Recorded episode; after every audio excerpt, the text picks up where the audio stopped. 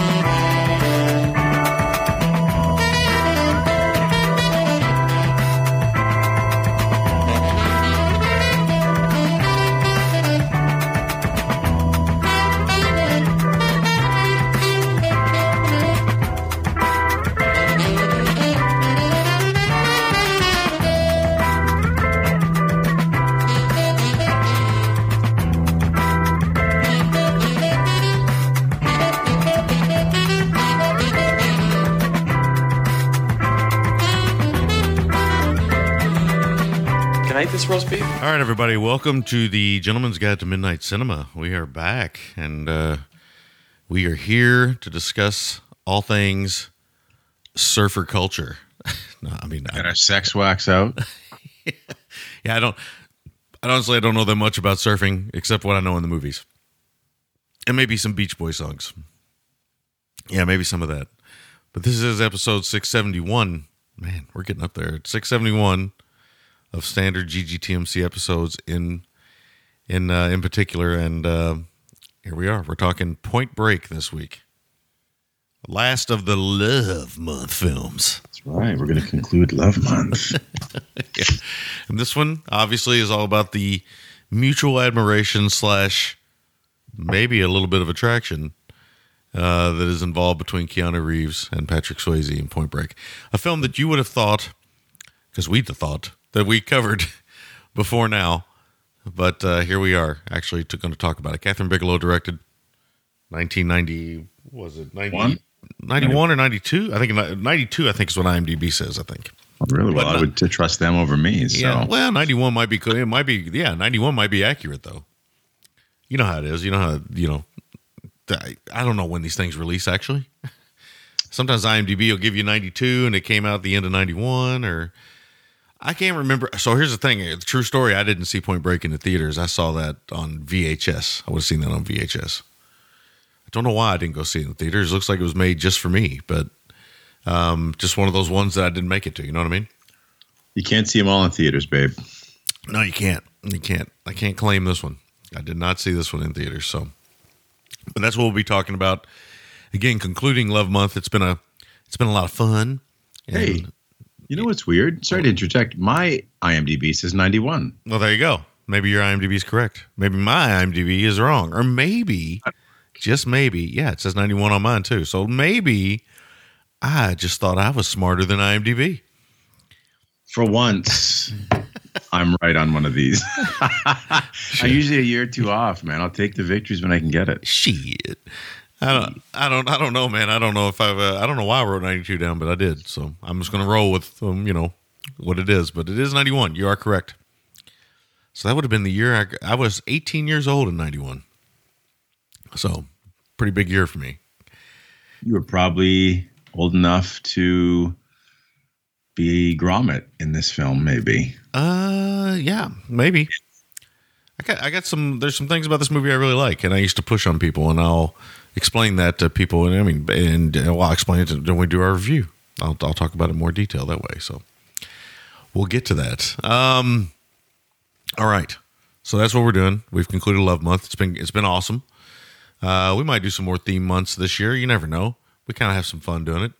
It is a lot of work though when you do the theme months. You got to kind of be careful, and you got to, you know, one of the reasons why we always let's just get this out there for those who might be new listeners. One of the reasons why we have such a large swath that we cover is because we set it up that way because we watched such a large swath of films. We didn't want to be stuck with, you know, just watching action movies or just watching horror movies. Although that sounds fun, we've been doing this for 16 years, going on 16 years. Yeah, you don't want to you don't want to pen yourself in. I always tell people that like it's cute if you want to be the the podcast about Android Ninja movies. Mm. But you're going to get burned out watching Android Ninja movies. You'd think you wouldn't, yeah. even Jolly or whatever. Like, listen, cast a wide net. Yeah, yeah, yeah. Get it out there. Get that net. Throw it wide. Hmm. Don't confound yourself, man. Don't play yourself. Yeah, with that's right. That's right. Um, all right, so we got a little bit of feedback here. Uh, let me get into it. We got something from. Uh, let me double check and make sure this is for the air.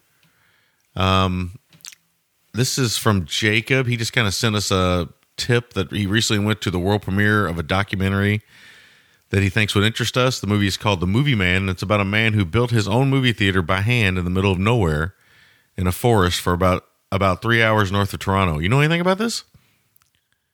Funny you should say that. Uh, I do know it quite well, and I, it's funny. I, would seen that from Jacob. Thanks for sending that, obviously, and it, it, didn't really click with me. And now that I'm running on about three hours sleep, it seemed to click with me. so this gentleman is fascinating. I have a, a good friend mm-hmm. who has a, a cottage because this theater is in cottage country. Yeah, I'd say so. It's in the middle of nowhere. It says town only has about 300 people. He's got a lot of cats there. He runs a lot of stuff. Like he'll have like first run stuff. Kinmount, Kinmount. I Yeah, guess Kinmount Theater, dude. Yeah. Like my buddy's been trying to get me to go to the Kinmount Theater for about three, four years. Come up to the cottage for the weekend, go check out some movies, bring the boys.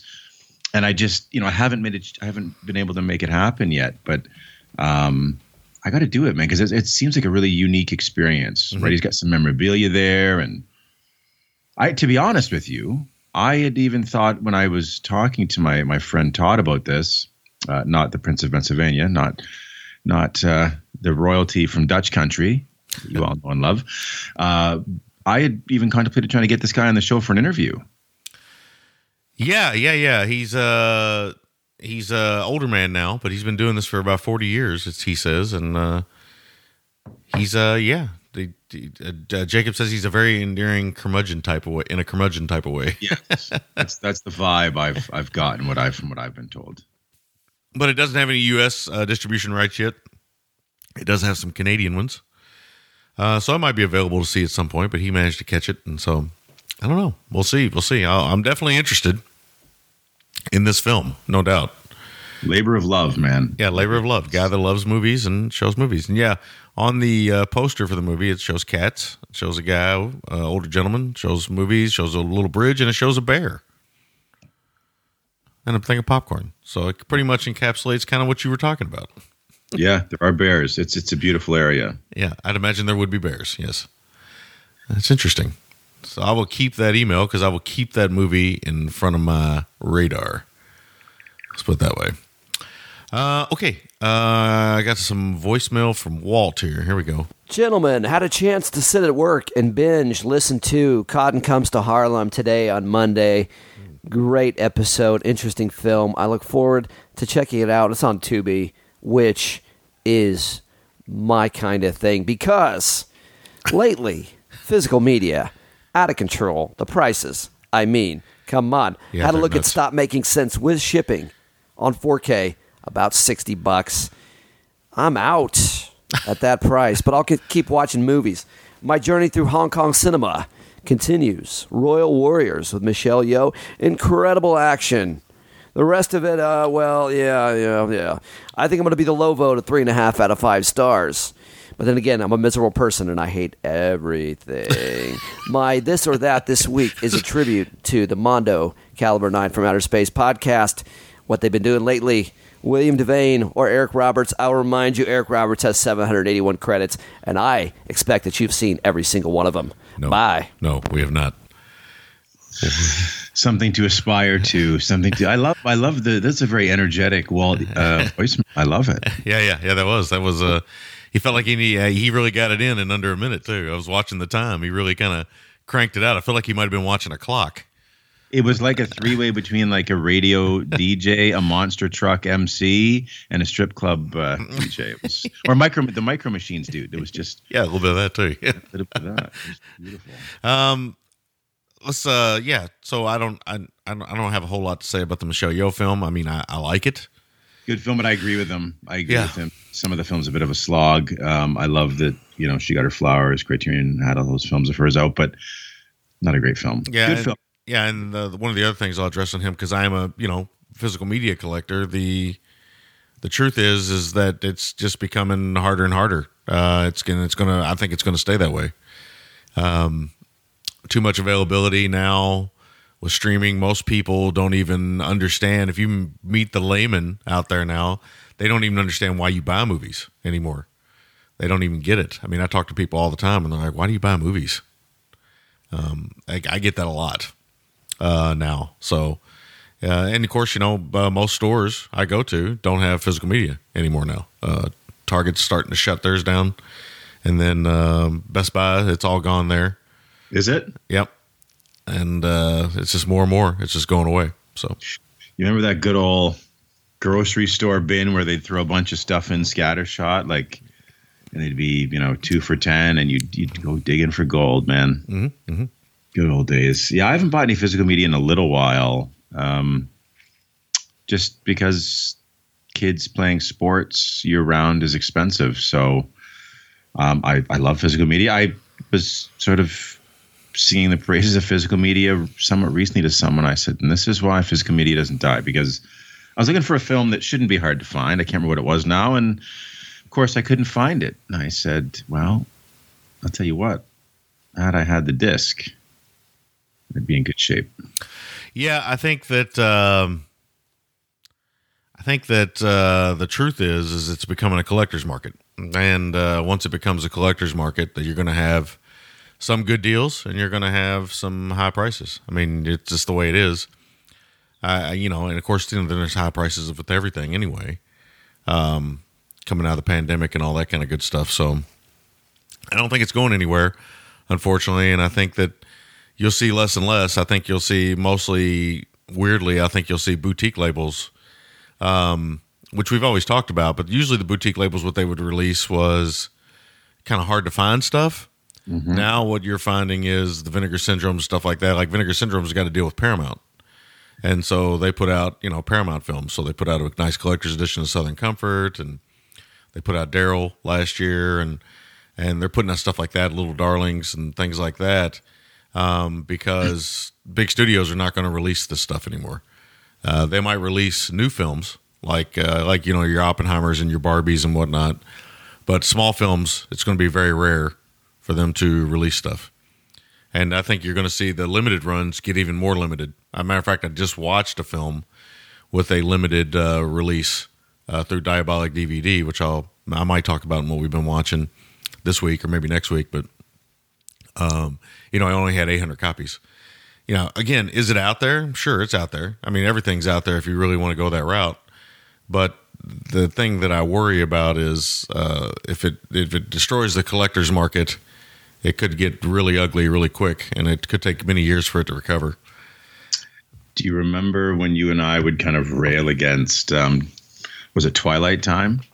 Yeah, Twilight Time would do the limited edition things. Yeah, they were one of the first. market. And you know what's funny? It just feels like so many things are becoming that way. For example, my kids love running shoes, and I'm way behind on running shoes. I mean, I you know, I like what I like. Still wear my flights and my Giannis's and stuff, but it's like you go to get a pair of shoes. It's it's like they sell it so fast. They're on the secondary market, going for triple the cost.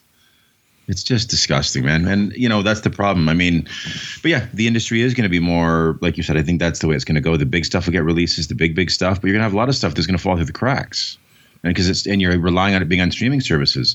You and I deal with this where it's like, how can we watch this? And you know, mm-hmm.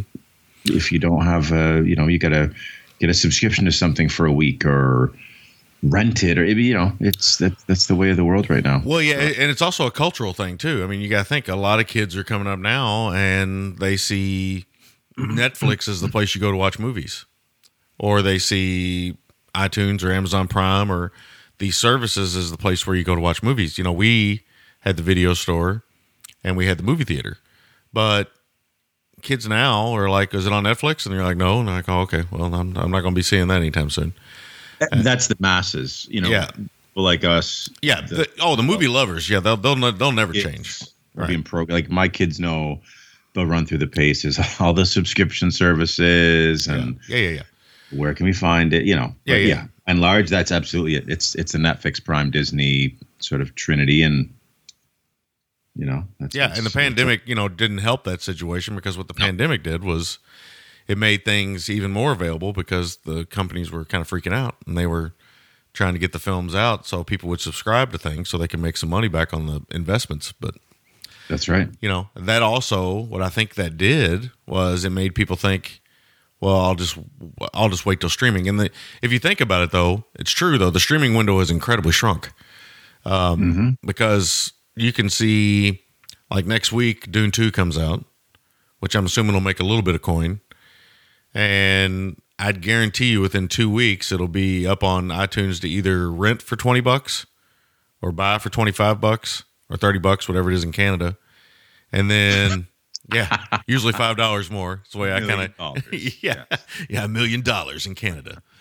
yeah Better health care, more expensive movies. That's the trade-off i guess But you know yeah, I mean, our pancake uh, dollars don't go as far yes, your pay, your uh, breakfast pastry don't uh of dollars or, currency is uh, woefully underserving us but but uh, that's what you'll see now. I noticed that because it, it happens more and more. Like every weekend, films will come out, and especially if the film isn't a big hit that weekend. If the film Yeah. it doesn't make a lot of money that weekend, it's on there the next week. I bet you there's definitely a plan A, plan B strategy with a lot of these studios. And case in point, um, I wanted to watch with some friends Zone of Interest. Uh huh. And we pointed up the 20 bucks because, you know, we got together, okay, Yeah, yeah. three, three dudes on Friday night.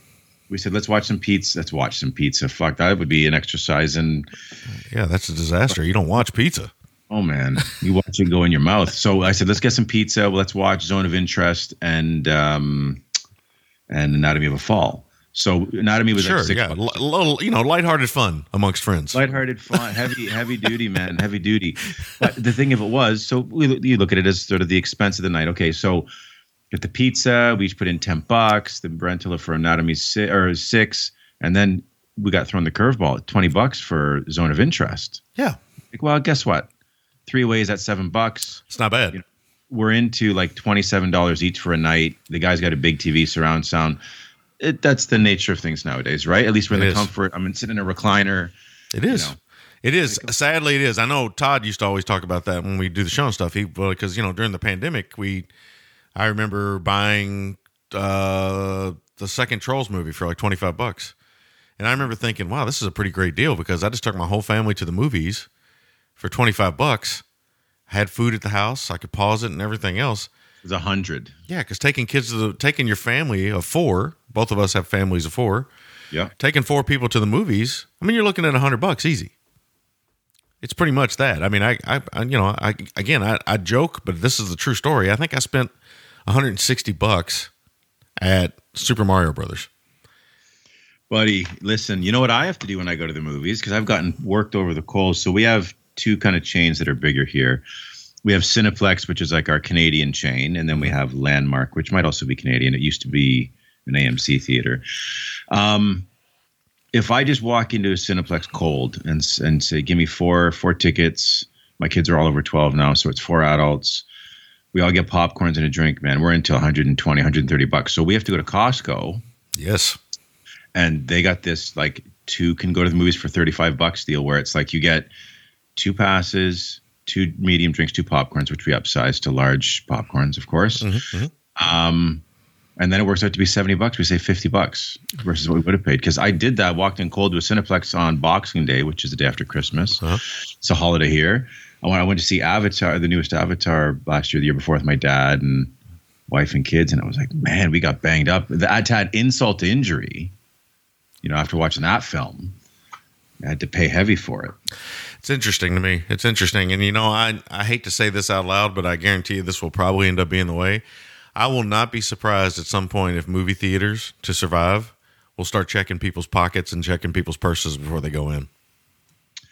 Well, they might. I, I don't know if I. Yeah, because we end up you know, with the popcorn and everything. We yeah, it was 120 bucks. There's times. Listen, I've gone in with my own hydro flask for like or like my own like mixer cup with water because Sure. I'm not drink pop or whatever. Sure. I still get popcorn, but I see all the time. I'm in the theater. I hear like the crack of a can or Yeah, yeah, yeah. no, I, I, do know, too. I see someone open something that's not supposed to be there, but fuck, it, man, you know, for the prices they're charging, man, for the price of popcorn, it's insane.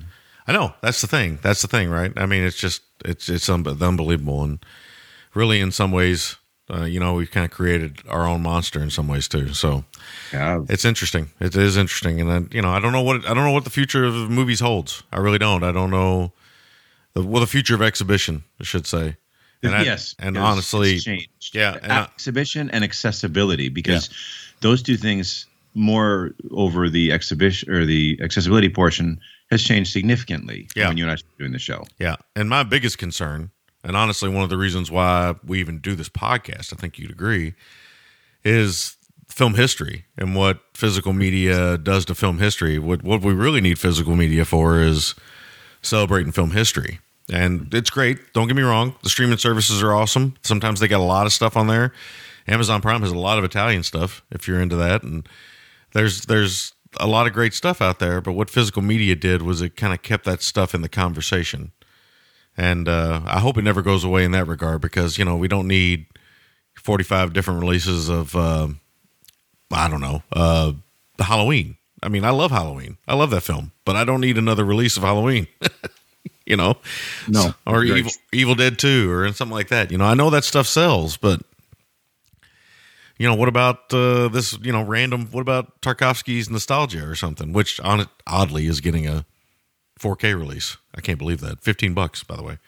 Whoa. Yeah. Take my money. Yeah, Take pancake currency. Yeah, that's crazy. Sometimes you know you, you, but then again, you know, you got some companies out there that, and Kino Lorber is the ones putting that out. They're they're great about that. Like they're trying to preserve film history. Vinegar Syndrome is doing the same thing. In a way, Diabolik Arrow, one of our our uh, sponsors, they're all doing the same thing. They're trying to preserve these things. And honestly, I think that's the future of film preservation is these companies because without them, these films could disappear. And uh, people say, well, no, they'll never disappear. There'll always be this, this, and I'm like, I don't know, man. Things can, you know, they can disappear. Yeah. Believe- Believe it or not. Anyway, long answer. Walt's uh, voicemail really got us cooking there. Let's get back to the basics here. William Devane or what was the other name? What was the other one? Robert's dear Eric Roberts, 718 credits, or 81 credits. I think. Yeah. He goes long and strong, man. Yeah. Uh, where do you stand on these two guys? I think that there's probably 650 credits we can just shear from Robert's uh, list. I Um, like You're being kind. Yeah, you're being kind with the 650. I've been. kind to be 700. I like Devane quite a bit. I, I was he was oh, he was in something the other day. I said, oh hey, he's a great actor. I, you know, sometimes an actual pop up and something my kids are watching. Like, oh, you know, I'm, I go William Devane. Yeah, he's a great actor. He's a great actor. Um, I got to go Roberts though. I think he's a little more diverse. Um, I love both. There's a Roberts jam I've been dying to drop on the show for some time. It's been on my list. Uh, yeah, so I'm gonna go Roberts. I do love both though. Nice. Nice. Yeah, yeah, yeah. Yeah, yeah. I'm pretty much in the same boat as you. I think I'm going to go Roberts as well. And it's mostly just because I like Willem, Willem Devane. I really do. I mean, we, you know, started our show with a Devane film. And Um, so number one, man. yeah, yeah, started a show with that. And so he always has a very special place in our hearts for that reason. Um, but also I think to myself, I would rather see more of the Eric Roberts films, not not the uh Not you know, the- yeah. yeah. I mean his batting average is way low, dude, he's way below the Mendoza line. way below the Mendoza line. batting- He'd be lucky to be batting hundred. Yeah, I mean, there's there's some seriously questionable material there, but again, I don't judge because I mean he's working, and you know he's made a career out of working, and bravo to him. You know, you got to work. I mean, I don't know what his financial situation is. I hope he's doing really well. I hope it's just that he wants to work and he's doing it. You know, I hope so too. because he wants to work and you know I don't know though, but uh, either way, um, I, I I'm going to go Roberts. Uh, one of the reasons being too that I really loved the um, I really loved uh, when we did Star eighty oh man and how much I love that uh, performance in Star eighty. I mean, it's an amazing performance, right? oh god is it ever So, and i don't know as good as devane is i don't know that he's quite got that same range as roberts yeah, yeah, yeah, yeah. That's a good point. That's a good point. Yeah, yeah. I'm sitting there. I'm, I'm running some Devane stuff through my head. There's been moments. There's one thing about Devane that's always kind of bothered me. He always seems like he, he he's really good at playing an asshole in films, and he seems like he might be that way in real life a little bit. i hope not yeah, but then again, now that I say that out loud, it seems like Roberts could maybe be that way sometimes in real life, but at least back in his younger years. i also hope not Yeah. Um, I don't know about now. He seems like he's much more laid back now, Roberts, but yeah um, you know, he, he was a bit of a, you know, he was a hot thing for a little while, and seemed like he might have been a little full of himself. So There's a minute, and God bless Mickey Rourke, who, when he was getting his flowers with like the Rourkeissance with the wrestler and everything, um, he was always saying, "My my dear friend Eric Roberts, um, don't forget about him. He should still be working, right?" yeah, yeah, yeah. And um, Yeah. He well, he is working, just not not as much as uh as uh you know, or just not the kind of material that Mickey Rourke was working in there from his kind of renaissance, and then now oddly Mickey Rourke is making those kinds of movies as well. So well, and poor Mick, God bless him. yeah, I know Always one of my favorites, but there's a lot of issues there. Yes, a lot of stuff going on. It's uh but I'll tell you, our friends, we have some some friends that they they might have seen all 781 of those credits. oh yeah, Podcast. Eric Roberts is the fucking man. yeah, yeah, yeah, yeah. So Canadian podcast, yeah, yeah, good old Doug Doug Dougie T. yeah, yeah, yeah. We don't know if we can say his last name or not, but yeah, and I think Eric's been on the show actually. Oh yeah, Yeah, he comes on the show every now and then. So Yeah, pretty, pretty, yeah. pretty fun podcast. I mean, there, there, there you go as a podcast that you could probably run for ten years on, fifteen years on. Now again, your enjoyment with your reviews, but you will never run out of content. You probably will not run out of content though. But you know, like they when you're going to put out films like "Stalked by My Doctor," 3 Patients' Revenge," there's films to be discussed. It's funny we're bringing this up because I know the Milano uh, nine or Caliber nine from Outer Space guys. Uh, they're actually doing three Eric Rob. They're doing the first three of those films. oh, uh. Stalked by My Doctor films as part of a trilogy show that they're doing coming up. So give them a little shout out there. You know who else is a big fan of Eric Roberts is Scott Clickers, man. I'm married with Clickers fan. Yeah, yeah, yeah, yeah, yeah.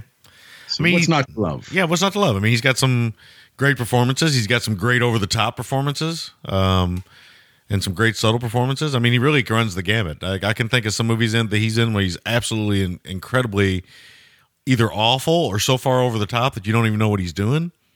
And then I can think of others where he's so damn good that you wonder how he, you know, isn't considered a prestige actor. So, Yeah. uh, okay, let's get into what we've been watching. Uh, we've already been talking for half an hour here, and we're just we're just getting going this morning. So Good lord. yeah, we we love to we love to chat, baby. Yes. Yes. What you got? You got so- anything? I'm sure you got a few things. Got a few things. Got a few things. Um, losing ground. I talked about. So I watched Soft Places. You can hear that in a bonus episode of the GGTMC. Yeah, Joined by Mrs. Large William, the mighty Davy Alcock, and what he lovingly referred to as his better half, Kim. yeah, baby. Reviewed Soft Place. You can hear my thoughts on that. Uh, last time we recorded, I, I jumped out of the, the GGTMC North studio, got in the kitchen, threw on a, a film called Eternal Fist.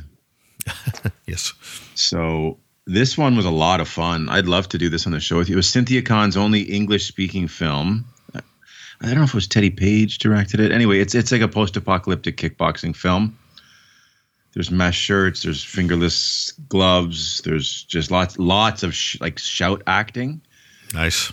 Um, the villain, like the actors in it, really go for it. Yeah, sounds tailor made for us, right?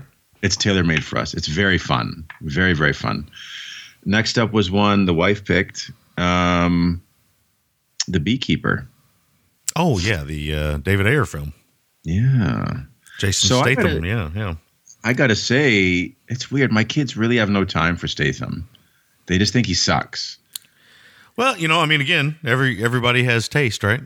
Yeah, they just can't get into the Stath. But I I love Statham. I mean, they like him in a few things. I like him in Snatch and a couple of things, but by and large, I can't say this is a Jason Statham jam. Like if I said, you know, Jake Gyllenhaal's in it, or Brad Pitt, or you know, a couple of you know Christian Bale or something, they'd be they'd be sold just on that alone. But I can't sell them on the Stath just on his name. So this film, um, it's fun. It's really fun. It's really violent. The action choreography is excellent. I didn't I wouldn't have seen it. You know, I just it felt like and I don't want to turn this into a political thing. I don't. So I'm, I'm but it feels like a lot of the action films nowadays it feels like there's a lot of this like working class country, you know, country folk hmm. kicking ass that appeals to a certain demographic Yeah. that the things are being they're being put upon. But I, and I thought this was any of that, and I didn't really give it a fair shake. But I watched it, super fun, super gory, good choreography. You can do a lot worse. Um, next one is one I'd love to talk about with you sometime at length. It's The Northman. Have you gotten around to this one yet? Yeah, yeah. Actually, we did it on the show. I can't remember who we did it with, but uh, we did it on the show, actually. Was it Jose or someone? Uh, it was somebody. I'd have to go back and listen. Really? Fuck, man. yeah, I think we pretty much, I think we did it. I'm pretty sure. I'll, I'll look. Well, your thoughts this week while I drive. Yeah. Um, I quite liked it. I think it might be Eggers' weakest film, though. Yeah. Yeah. think it suffers a bit from being too single-minded. I know that's the purpose, but for me, I really like the stuff with Anya Taylor Joy and him. Uh-huh. Uh-huh. Um, eh, everyone's very good. I wish I'd have more Willem Dafoe. Uh, yeah. Yeah. Yeah. He's fucking just wild. He's a wild man. God bless Willem Dafoe, man. Seriously, yeah. No, he just does. God, what a gift. Yeah, he does everything and he does it well, and he doesn't. And there's no vanity whatsoever. There's no van. I love him. He, there's no vanity, man. He just look when he finishes. I mean, he's gonna have a resume, man. Yeah, he is. He is. really good. It's nice to see Kidman doing some real acting again. Like she's really turning it up in this one. She's over the top, but Yeah, yeah. uh, she's having fun. And I've always felt bad for her because you know, listen, truth be told, she's gotten some bad surgery, and it's unfortunate because it's distracting. But I think, I hope she doesn't get lost in the shuffle of time because I genuinely think she's one of the best actresses of uh, of her generation. I genuinely do. Yeah, it was me and Troy and Brad, the Not a Bomb guys, that did it. Yeah, Well, I got to listen to that. yeah. Check that out. Everybody, everybody, check it out. Last one I'll mention is Pulp Fiction. I just it was one of those weird. It happened to be on TV. Oh yeah, I have those every now and then. That doesn't happen as often as it used to, obviously. Um, but where did it pick up? It was right near the beginning, you know, about maybe 30, 40 minutes in. And of course, I just sat and watched it. I hadn't seen it in probably three years. Um, I mean, what can I say? I've talked about this film ad nauseum. I, you know, a couple of things don't age well in that, but by and large, I still uh, still found my. Oh, was the the Jackrabbit Slim scene, right? That's that's where we it started for us this time. So, yeah, but no, it's uh, it's good stuff. And fun fact, I said to my kids, and they kind of like they kind of laughed. I when I saw that film, I wanted to date a girl with Mia Wallace hair. Never happened, but Never always happened. wanted to. Yeah, nice. So there you go. That was my week. That's pretty good. I, I I'm, I'm due for a rewatch on uh, Pulp Fiction. I haven't uh, I haven't watched that in a long time. Some of it holds up really well. Obviously, the scene with Tarantino, like it's it's really it's really problematic, man. And I bet you like his last film, you're not, you're not going to see the the N word drop too much. It's just it's so liberally used, and it just feels so like forget. Yeah, it just it just oh, man, it Oh, just feels yeah. very. Yeah, I don't know, yeah, and of course, I guess that's the times too, right? I mean, things have changed Times quite a for bit. sure. Yeah, but it just you know weird. But yeah, by and large, it still is. uh Good film. Eh, Of course, it's self indulgent, and at this point, you know Tarantino's stuff really well, and you know, it, but hey, it's it's still a still an enjoyable watch. yeah, yeah, yeah. Uh, okay, I watched a few things. I watched um, a couple documentaries. Uh, I watched uh, one on Netflix called Lover Stalker Killer. This one's pretty good. This one's uh, about a guy that's uh, you know is on the dating apps. You know, I, and he uh, he comes across somebody and stuff, and things get a little out of control for him. And uh, you know, it, so you know, for anybody that's out there doing that thing, it, it's a little bit of a horror story, but it's interesting. It has some uh, some twists and turns and and uh, some different takes on things. It's it's pretty messed up, but I like the way it was made. Um, I know Netflix puts out a ton of these things, and a lot of people watch these films, but and there's a lot of true crime fans and stuff out there. Matter of fact, some people would say they're, you know, it's kind of ran its course, you know, because there's just so much of this material out there right now. I get that, but if the story's good, I think that you know, and the filmmaking's good, I think it can still work. Um, so it's pretty good. I watched another one on HBO, but it's not really a true crime. It's more of a kind of a character study um, that just involves somebody that passed away that nobody kind of understood or knew. It's called They Called Him Mostly Harmless. It's about this kind of camper. There's these people in uh, the States, probably people like this in Canada too, who just kind of live off the grid, just kind of camp and, you know, they just decided they're going to go off the grid. You know what I mean? Mm-hmm. Kind of just go up and down the trails and just live this, you know, old school life. And there's this guy that they find one, t- one day and uh, dead in his tent and people remember him and they, there's all these things and i'm not going to give it away what happens or transpires but there's a story behind it and everything else and it's pretty it's pretty enlightening pretty interesting um, and it kind of gives you a look at you know people's perceptions of what they think they know and what they don't know uh, yeah. which i you know obviously i find fascinating so it, it's pretty good it's almost like a mystery a little bit it's a pretty good one what's this one called again they called him mostly harmless that's what's called uh, I'm gonna add this to my watch list. Yeah, that one's kind of interesting. I think you'll like that one. Probably more than Lover Stalker Killer. I don't know if that, that's your thing. That my wife's more into the true crime. Man, she'll be doing her makeup and watching. There's this woman. Oh yeah, women women love the stuff, man. And you know, no no offense to all the lady listeners out there. I don't mean to pay with some insensitive gender brush, but they man, love. My wife loves this. I'm like, how can you watch this? Like, you won't watch Exorcist with me. I know, I know. and you know, and she's good sport, but it's like, and she's listening to this stuff, and I'm like, Jesus, like this would just bruise my soul for a week. And you're putting on your makeup listening to it. I can't remember the woman's name. She's got this. She's pretty Bailey something. Yeah, she's pretty successful. She does her makeup and tells these awful tales, man. Yeah. Yeah, I know, I know. I, I don't understand it either, um, but you know, it's just one of those things. And of course, I've always kind of been fascinated by the dark side of uh, humanity myself. So this stuff kind of you know speaks to me in that way. But I am amazed at how many women I meet that uh, love this stuff and uh, and yet can't watch. Again, they can't watch uh, The Exorcist or they can't watch even Gremlins, but they can watch you know some of the other stuff. I mean, you know, teach their own, right? Um, and then I watched one. I, I felt like I watched this before, but I don't think I did. I think I watched another documentary about this but as we know on this podcast, I am kind of fascinated by the Juggalo community. And, oh, yes. Yeah, and uh, so I watched one called "The United States of Insanity," and uh, this one's about the Insane Clown Posse and how they were deemed a gang by the United States government, by the FBI, and uh, what that did to them and everything else. And really, what this is about is, you know, the thing that I'm really big on, which is free speech.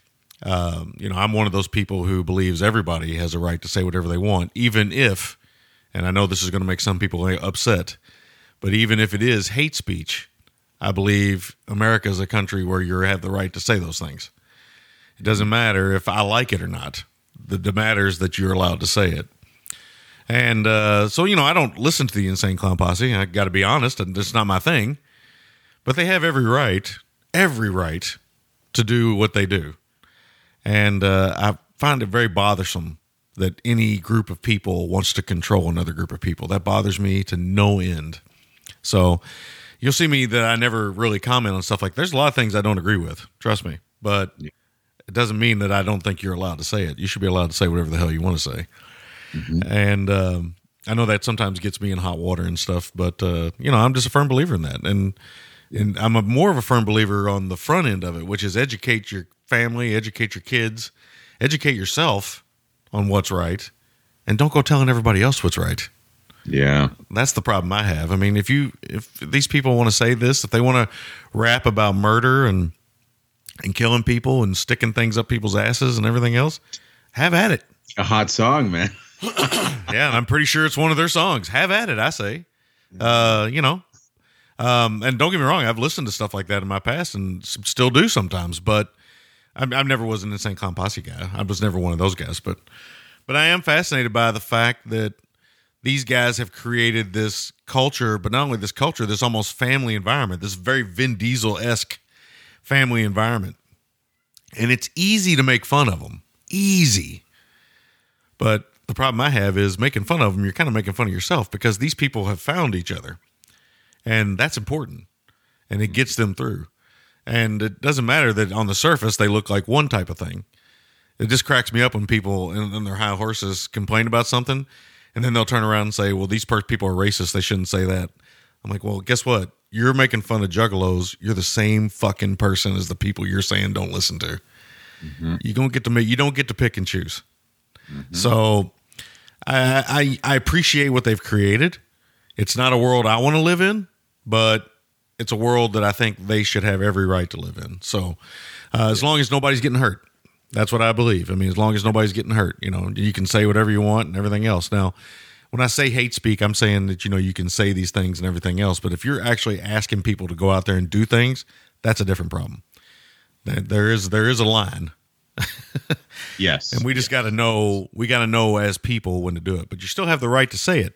And that's the key thing. Um, so I, I, I really appreciate that. This documentary is actually really good. It's really good. It kind of shows guys that are raising their families because they love the Insane Clown Posse. Because, you know, the Insane Clown Posse has been around for 20 something years now. I know that's insane to say out loud, but Wow. it, No they- pun intended. Yeah, but they've been around forever.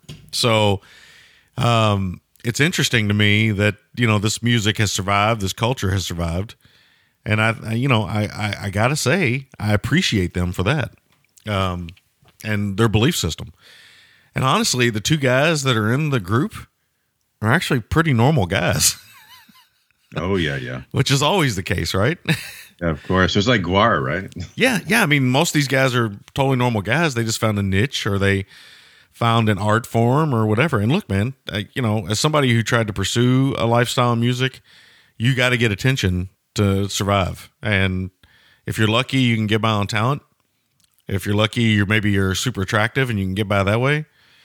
Um, but a lot, a lot, a lot of folks, ninety eight percent of them, uh, are struggling and you do what you got to do to get to get where you need to go. They found something, and it worked. And again, you know, the, the you know the music is it's teeth grinding for me. I got to be honest with you. I was listening to it while watching it. They played a little bit of it in the background. It's not my thing, but My thing either. but you know, again, you know, they they where their heads are at.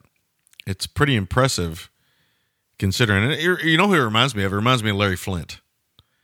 Yeah. That's who it reminds me of. Larry Flynt, Flynt, you know, being what he is, he's, you know, he he became honestly one of the most important figures in American history uh, for fighting for the right to do what he wants to do. Doesn't mean I have to like it, but that is what we founded this country on. So I find it kind of amazing that we we're one of the weirdest countries in the world. We we we want that right, and yet we fight against it if it doesn't agree with our our values. It's so fucked up. There's something kind of totally fucked up about that. I don't I, I don't know what that is. I don't know what that is. It's very elitist though. I don't like it at all. So anyway, um, yeah, that's on that's on Amazon Prime. That one is so check that one out. It's pretty good. It's, uh, I, I, I, I would be genuinely interested because I think it is a bit of an interesting community. yeah, it's a subculture. Yeah, It's very much outside of anything I would dip my toes in, but that's part of the fascination, I think. yeah, yeah. But you, the, the thing about it is, is you can if you're part of any subculture in your real life, um, i.e., for me, podcasting. Yeah. We all are part of several subcultures. Yeah, the sports, podcasting, uh, soccer moms, uh, dance moms. I'm, Players, Yeah. gym bros. I'm a dance. I'm a dance dad. You know, I mean, uh, my daughter does dance and everything else. I thought so- you you did. No, no, no. I, I hung up my I hung up my ballet shoes a long time ago, baby. but the uh, the uh, you know, I mean, there's these subcultures, and all of these subcultures, honestly, all have their own kind of uh, paradigm, their own kind of universe, and it's it's very bizarre. And what you realize is from watching this and everything else is it's a very human trait. It's a very human trait to tribalize. Yep. to, to get together and feel like because you agree with this and this person agrees with this, you have unity and strength and you have a belief. When reality, you ain't got fucking shit. You're just the same as every other motherfucker that has to get up every day and go to fucking work. And if not, keep your fucking mouth shut. That's what I say. You don't have any fucking right to say anything. There you go. It's Sammy. Sammy on a sandbox. There we go. yeah, you're you're part of a group of people who believe in God. Good, good, good fucking luck. I'm I'm happy you do. But these fucking people believe in you know wearing clown makeup and throwing Faygo all over each other. They have every fucking right to believe that. And Yeah. uh, that, that's that's the way I feel about it. So, uh, anyway, um, that's all I got. And, and then uh, you know I got to calm down. Blood pressure's getting it's boiling a little bit, baby, boiling. Get a little hot. Getting, it. getting a little hot over here. Don't don't get me on that, uh, that those First Amendment rights, baby. Is it the First Amendment or is it the Second Amendment? Fuck, I don't even know anymore. Uh, not second. That's the That's the bear arms one. that's the fucking guns one. Yeah, yeah. Which uh, honestly, you'd be surprised my stance on that too. Yeah, yeah, yeah. But we won't go down that road. We won't go down that road, baby. That road is that road is dirty. Yeah, Dirty is. dog, egg sucking dog. We're bringing back the uh, the Sylvan Go podcast on our own here, One soundbite at a time. one soundbite at a time. Yeah. Um, you got uh, you weren't you, you got the Apple Watch, right? Didn't we talk about this a couple weeks ago? I do, man. I do have an Apple Watch. It's pretty good. The ironic thing is, I don't use it much for watch as much as I do for gym stuff or Yeah, yeah, yeah. Answer calls. But when I look at it, you know, I can see there are three numbers on there, and those three numbers tell us what time it is. What time is it exactly? Well, you know, Yeah. time for this or that. There we go. And actually, I clicked it this time. There it goes.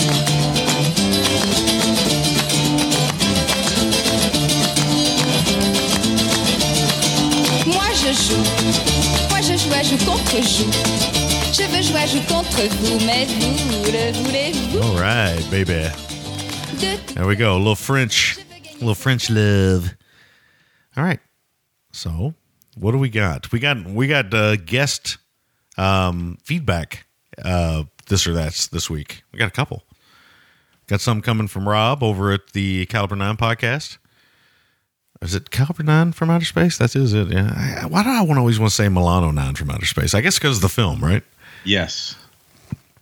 Rob, I apologize, but you know, being a big fan of Milano Caliber 9, I always want to say Milano 9 instead of Caliber 9. I don't know what that is with me, but some kind of fucking weird mental click that uh, I can't seem to get past or whatever. Um, and we got some from our good friend Metal George, AKA Dirty George. Dirty George. so, what do we want to go with first here? We uh, Uh, you start, sir. You were you were first in the box, so All right. Uh, let's think of um, let's see. Rob's got sword and sorcery or post-apocalyptic. He's thinking of the Italian ripoffs and the originals that inspired him. He supposes uh, the whole genres. I think I know where you're going to go with this one. I think you know where I'm going to go. This is an easy, easy one for me, man. Post-apocalyptic all day. Give me short. Give me shoulder pads, jock straps, leather studs, and golf carts, bedazzled and decorated. yeah. yeah, There's a difference. I think the difference between these two genres is post-apocalyptic jockstrap, sword and sorcery cod piece. That's that's where I roll, man. Yeah. Um, Well, here's the thing, though. I mean, I'm I'm with you on this. I love sword and sorcery films, probably more than you do, but the post-apocalyptic genre is, and it, it's just it's just a lot of fun, and I, I do think there's some very classic films in there. Uh, sword and sorcery, there are some good films in there. We talked about one recently with Conan the Barbarian, but I think that that can be a, a genre of diminishing returns off and on. Whereas post-apocalyptic, for the most part, it's pretty steady. Even when they're pretty uh, average, they're pretty steady. You know, This the floor for me at least is a lot higher than the swords and sorcery sword uh, Yeah. floor. the ceiling. There we go. And depending on if you're on the ceiling, you know, you I do know are dancing on the ceiling most weekends, Whether Lon- you know this, like Lionel Richie. So you would technically be looking at the floor. Yes. Most most of the average folks, for those who don't know, would dance on the floor, but not Will. He dances on the ceiling, baby. well, that's how that's how I do, man. Oh, what a feeling to be dancing on the ceiling, baby. That's a big tune. That's a big tune. That's a big tune. I remember that song. Yeah. Uh, we we got from you want to just keep going with uh, Rob's, or you want to go uh, switch back and forth, or what do we want to do? Let's uh, let's go back and forth here. Okay, Uh, I just got to find uh, Metal George. Give about two seconds. Yeah. Uh, okay. Oh, he's going to keep it kind of in the swords and sandal jam. He says, "Yo, yo, yo! Some long overdue this or that's for the show. Gor or the Barbarians? Oh, we never covered Gor, have we? That of Jack Palance ridiculous headpiece fame. Yeah, is it Jack Palance or is it Oliver Reed? Oh, maybe it's Reed or is it Reed and Palance? Let me check. If it's Reed and Palance, we need to get on it. Oh, yeah. yeah. Talk about two guys that probably would hate each other. Oh fuck! Would they ever? No, I feel like it's Reed, but It's Palance and Reed together at last. oh, man, we need to get on that. I feel like Palance wears the most ridiculous thing on his head in that, if I remember correctly. Let me just. I remember there's a lot of ridiculous things in that, but you know what? I haven't seen that in Oh. forever. Yeah, It's man, that thing that that sits high on his head, man. oh my god! And you know who else is in it? who else? Oh, it's not who I thought it was, man. I thought it was. um So it's Urbano Barberini, who I thought was. um Oh man, who did we say? Ooh, uh, who's uh, who's the Beastmaster again? Uh, Marc Singer. Singer. I thought it was Singer, man. Actually, listen. Reed and Palance both wear ridiculous shit on their head in that film. Yeah, I remember. That's what I remember a lot. I remember that the costuming was pretty wacky. Yeah, Arnold Vosloo's in it. Wow, it would have been a young Vosloo, huh? Yeah, would have been. I can't remember the lady in it. She's quite pretty, Yeah, uh, Yeah, striking. I can't remember what her name was, but I'm looking at it. Rebecca Ferratti. Yeah, there you go. I don't know. Maybe we'll check that out at some point. Wow, there are some ridiculous headpieces. That one Oliver Reed's wearing is is that is that a motorcycle or something on his head? I don't know what that is. Wow. Anyway, Question. anyway, uh, yeah, I'm uh, I'm gonna go with what was the other film again? the Barbarians. Variants. Yeah, yeah. Mostly because we've talked about it recently and I've seen it. Uh, well, not recently, a long, long time ago, but that is the one I've seen the most recently. So um, I'm going to go with that one. Plus, I, honestly, you know, the reason why we picked it to cover it is honestly, I think it's kind of underrated. It's a fun, rompy film. Yeah. I, I agree with you. I also take the Barbarians. Yeah, it's kind of you know, it's goofy. It's kind of making fun of sword and sorcery films, but you know, it's Umberto Lindsay. It's you know, you got arm wrestling George Eastman in there. Yeah, You know, it's just getting Richard Lynch. Don't forget Richard Lynch is in that one. Another uh, great that's an ace up your sleeve. Yeah. So I'm going to go with that one. So, all right. Uh, here's a tough one from Rob. Um, one that you could argue might be unfair in some ways. Uh, John Milius or Walter Hill? This is easy for me. Oh, okay. Good. Good. Uh, it's it's Hill. Okay. I love Walter. He's one of the, probably a he's definitely a top ten filmmaker for me. Definitely. Well, probably. I mean, I, I'd bet he. I bet he's closer to top ten than you think. He's made well. He's made one of my like top ten favorite films all time. Sure. Covered recently on the show. Uh, I've I love love at least a handful of his films. I can't say the same. Well, Milius is great. Don't get me wrong, but for me, Hill, I really love Hill. Yeah. Yeah. Yeah. Um, it is a little bit of a tougher choice for me, but I am going to go Walter Hill as well.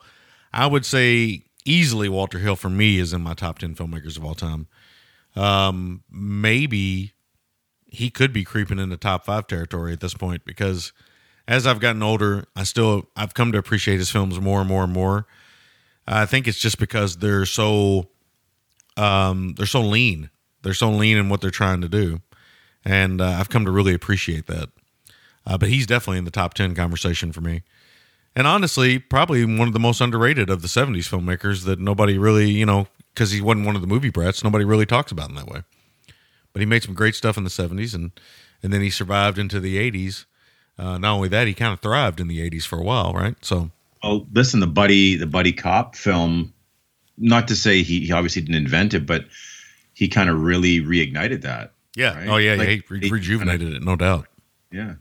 Definitely did. And, you know, he did the rock and roll musical with Streets of Fire, which, you know, was a hell of a risk. It was a big bomb for him, but I mean, that film will live on forever. Time has been kind to that film in cult circles, though. Yeah, Absolutely. yeah, yeah. That thing will live forever, man. Mm-hmm. Uh, okay. What what is uh? Ooh, so he's going to go with a character actor one here: Werner Pochath or Al Cliver. Ooh, ooh. Um, hmm.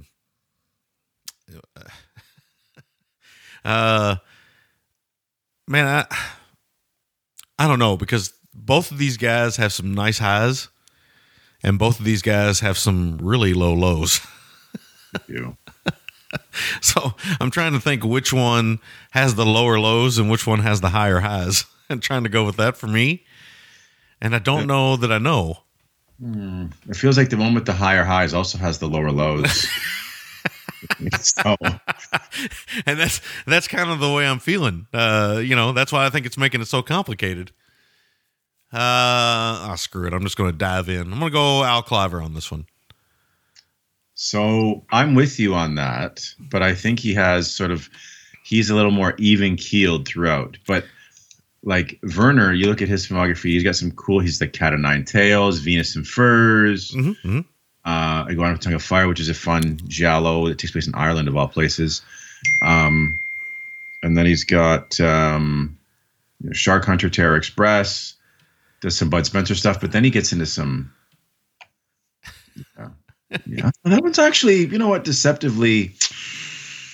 Man, Yeah, I know. I know. uh, okay, so this is going to be kind of a non. I like. I'm more excited to see Cliver in a film, but I feel like really looking at their filmographies now, Uh-huh. Pochath might have the better filmography. It might have. Yes.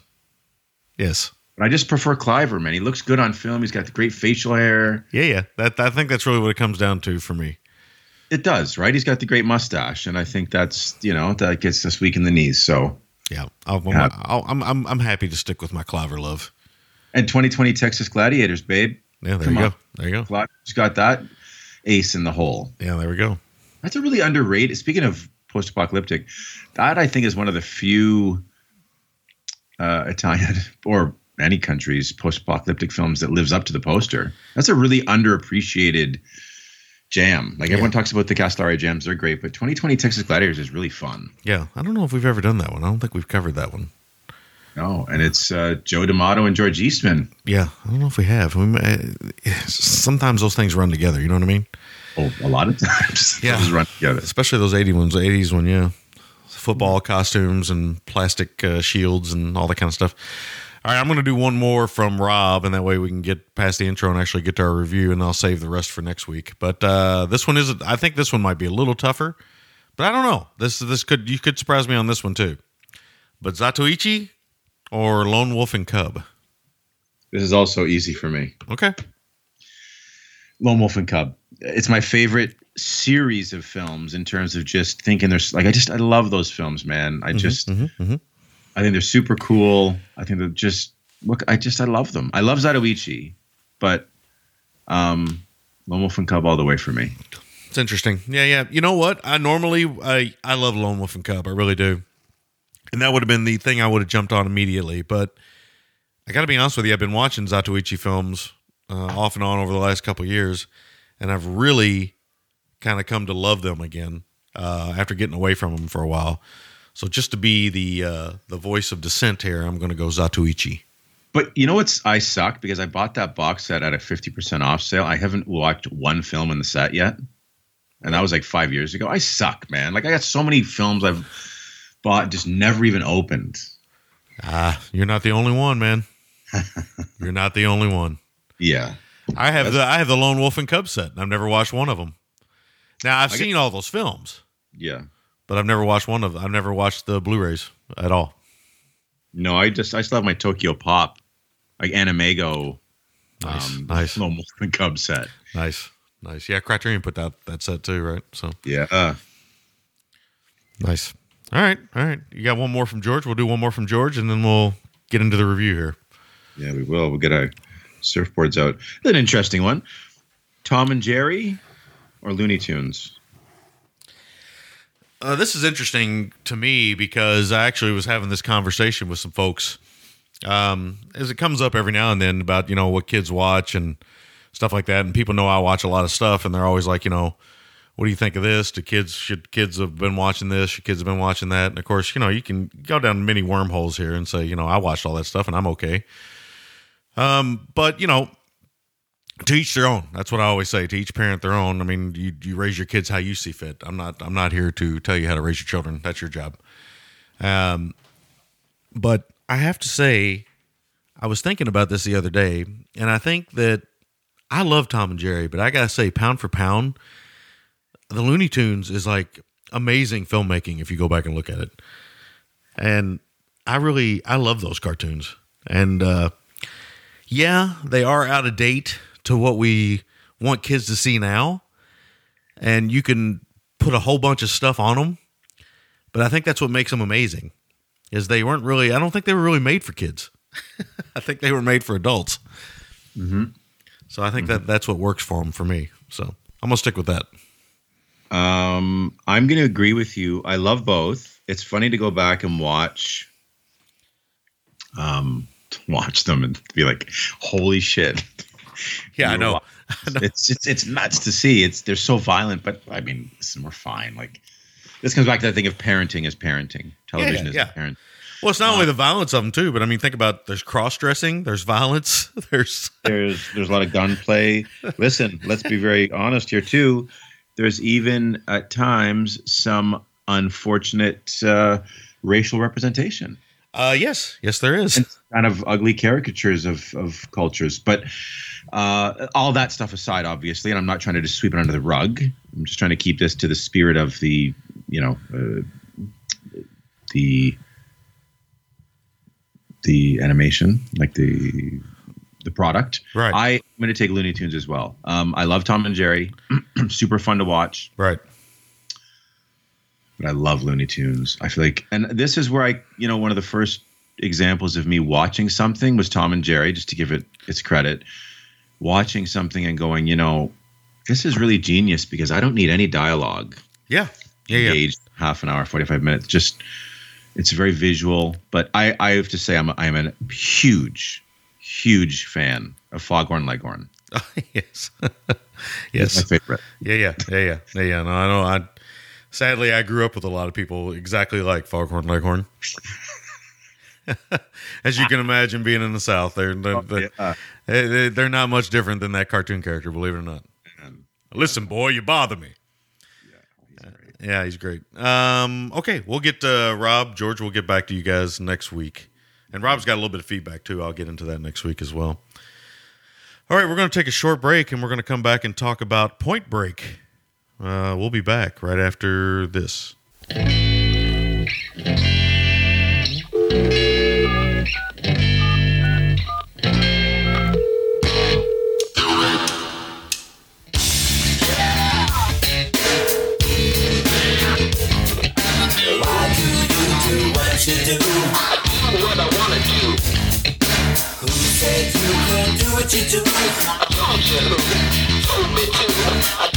when I wanted to.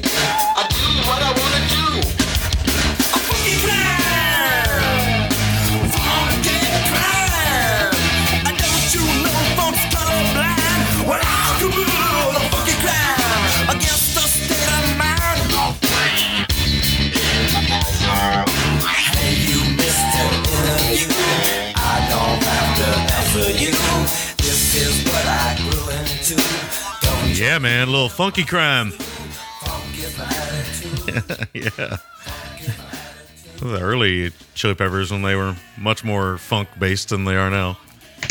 Yeah, yeah, they've evolved. I don't want to say evolved, but they've they've certainly changed. They've changed. Yeah, they've changed. Um, you know, for you know, better or worse, depending on who you are. Just, you know, I'm not gonna. I I, I kind of prefer the old Chili Peppers, but that's me.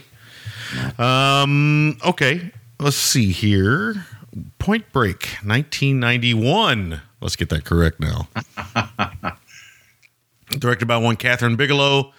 An FBI agent goes undercover to catch a gang of surfers who may be bank robbers. Um, this one stars one Patrick Swayze, one Keanu Reeves, Bodhi and Johnny Utah, respectively. Great names. Uh, one of the more underrated performances in the film on the whole, uh, not surprising, Gary Busey is Pappas. Our guy, man, returning. Yeah, Hawaiian shirts and all in this, and Hey. uh, fucking uh, stealing every scene he's in for the record. Every scene. I think this might have been right before the motorcycle accident. Yeah. and uh, so he's still quite sharp here and uh, really i mean really just again another example of how he can uh, steal scenes and just how great of an actor he was i mean you know again we Yeah. we talk about it uh, he you know it's just a shame that he's become a joke because i mean the guy was just a natural man I would have loved to have seen him and Wings Hauser or him and Tomas Milian Yeah. in a film together, man. yeah yeah yeah yeah uh, Lori Petty, kind of a girl of the '90s. Yeah, very much. Uh, Jamie LeGros shows up in here. You know him, kind of a guy of the '90s, right? Uh, John C. McGinley, great character actor. He's always fun. Pops up in this. Plays a asshole police chief in this one. Pretty fun. Good performance from him. Yeah, classic McGinley performance. Yeah, you know the thing about McGinley that I've always noticed, uh, and I keep noticing more and more as I get older. He has the smallest mouth, man. He does have a really small mouth. It's like he's overcompensating by running it all the time. yeah, yeah, yeah. He's such a smart ass, though. I mean, he really nails that tone of smart ass, like boss type character. Just being a shit. And, uh, you know, Anthony Kiedis is in the film playing Tone. That's why I played the Red Hot Chili Peppers. But also, I want to mention, we got to mention our GGTMC guy here. We got, we get, we get some more Vincent Klyn. We haven't had some Vincent Klyn in a little while. Warchild himself, little Vincent Klyn popping up, baby. Little, you know, cyborg action, uh, gangland, a few other films we've done definitely you once you see Vincent Klyn, you don't ever forget him. So here he is again. So uh, only done 32 credits, but I wouldn't be surprised if he doesn't pop on the show again someday Oh yeah. because he he tends to pop up in stuff that we uh, we enjoy watching. I forgot he was in Double Dragon. He's actually on that Brisco County show. I remember the the Bruce Will, Bruce Campbell show. I almost said Bruce Willis. The uh, he played a character kind of making fun of Western characters, and I believe the character's name was Utah Johnny Montana, which I thought was a pretty funny in joke. So it's pretty good. So he, he actually had a Johnny Utah character uh, credit. How, how about that? So How about this too? Klyn being cast in this film was more than just um, sort of his action chops and his looks.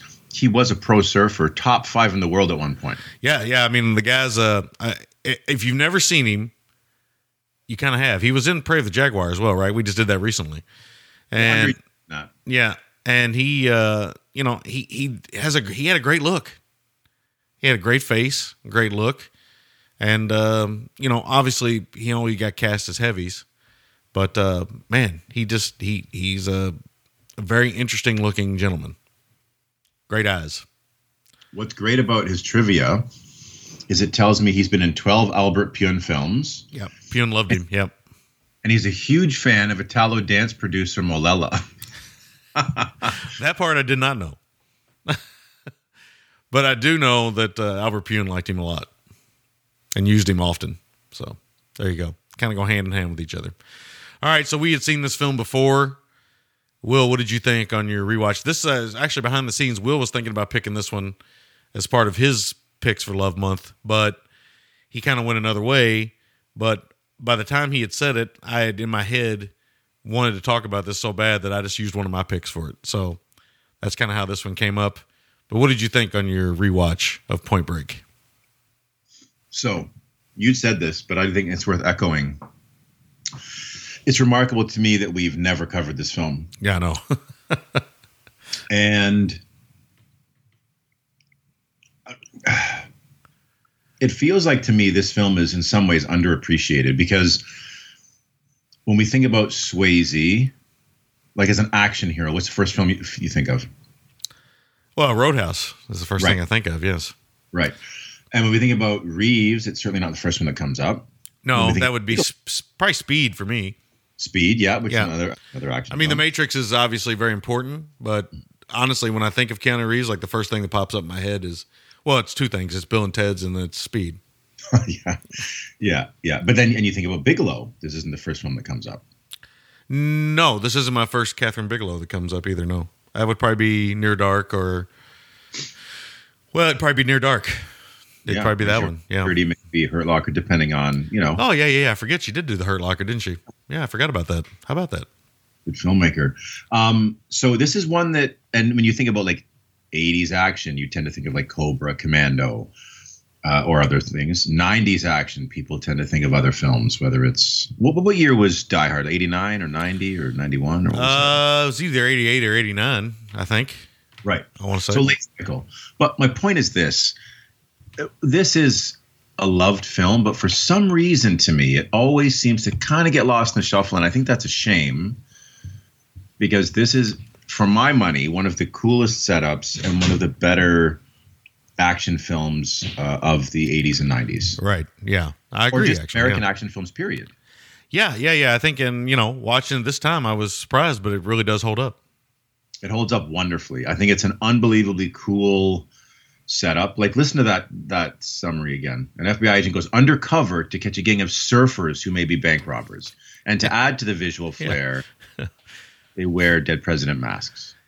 Yeah, which are which are awesome. They, they the dead president masks really work well. They they're just off enough to make them a bit spooky, and they're just right enough to make them work completely as intimidating.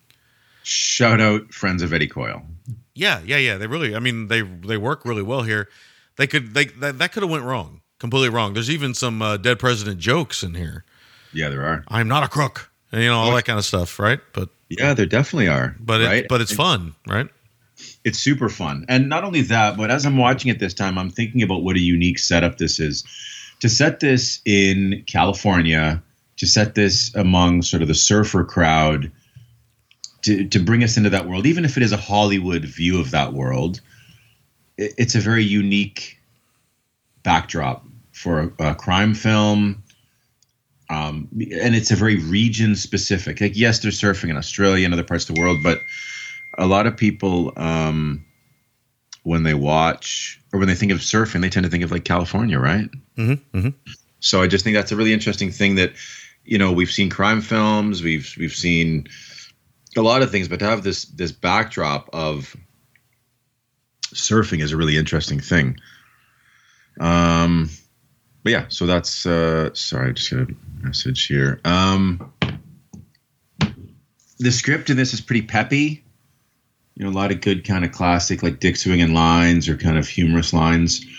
Um, I, you know, and one more guy I want to mention actually before we, and I'd forgotten he was even in it until this time when I watched it, is John Philbin. Oh yeah, yeah, John Philbin. Yeah, he's got like the Cardinal Richelieu mustache goatee going on here.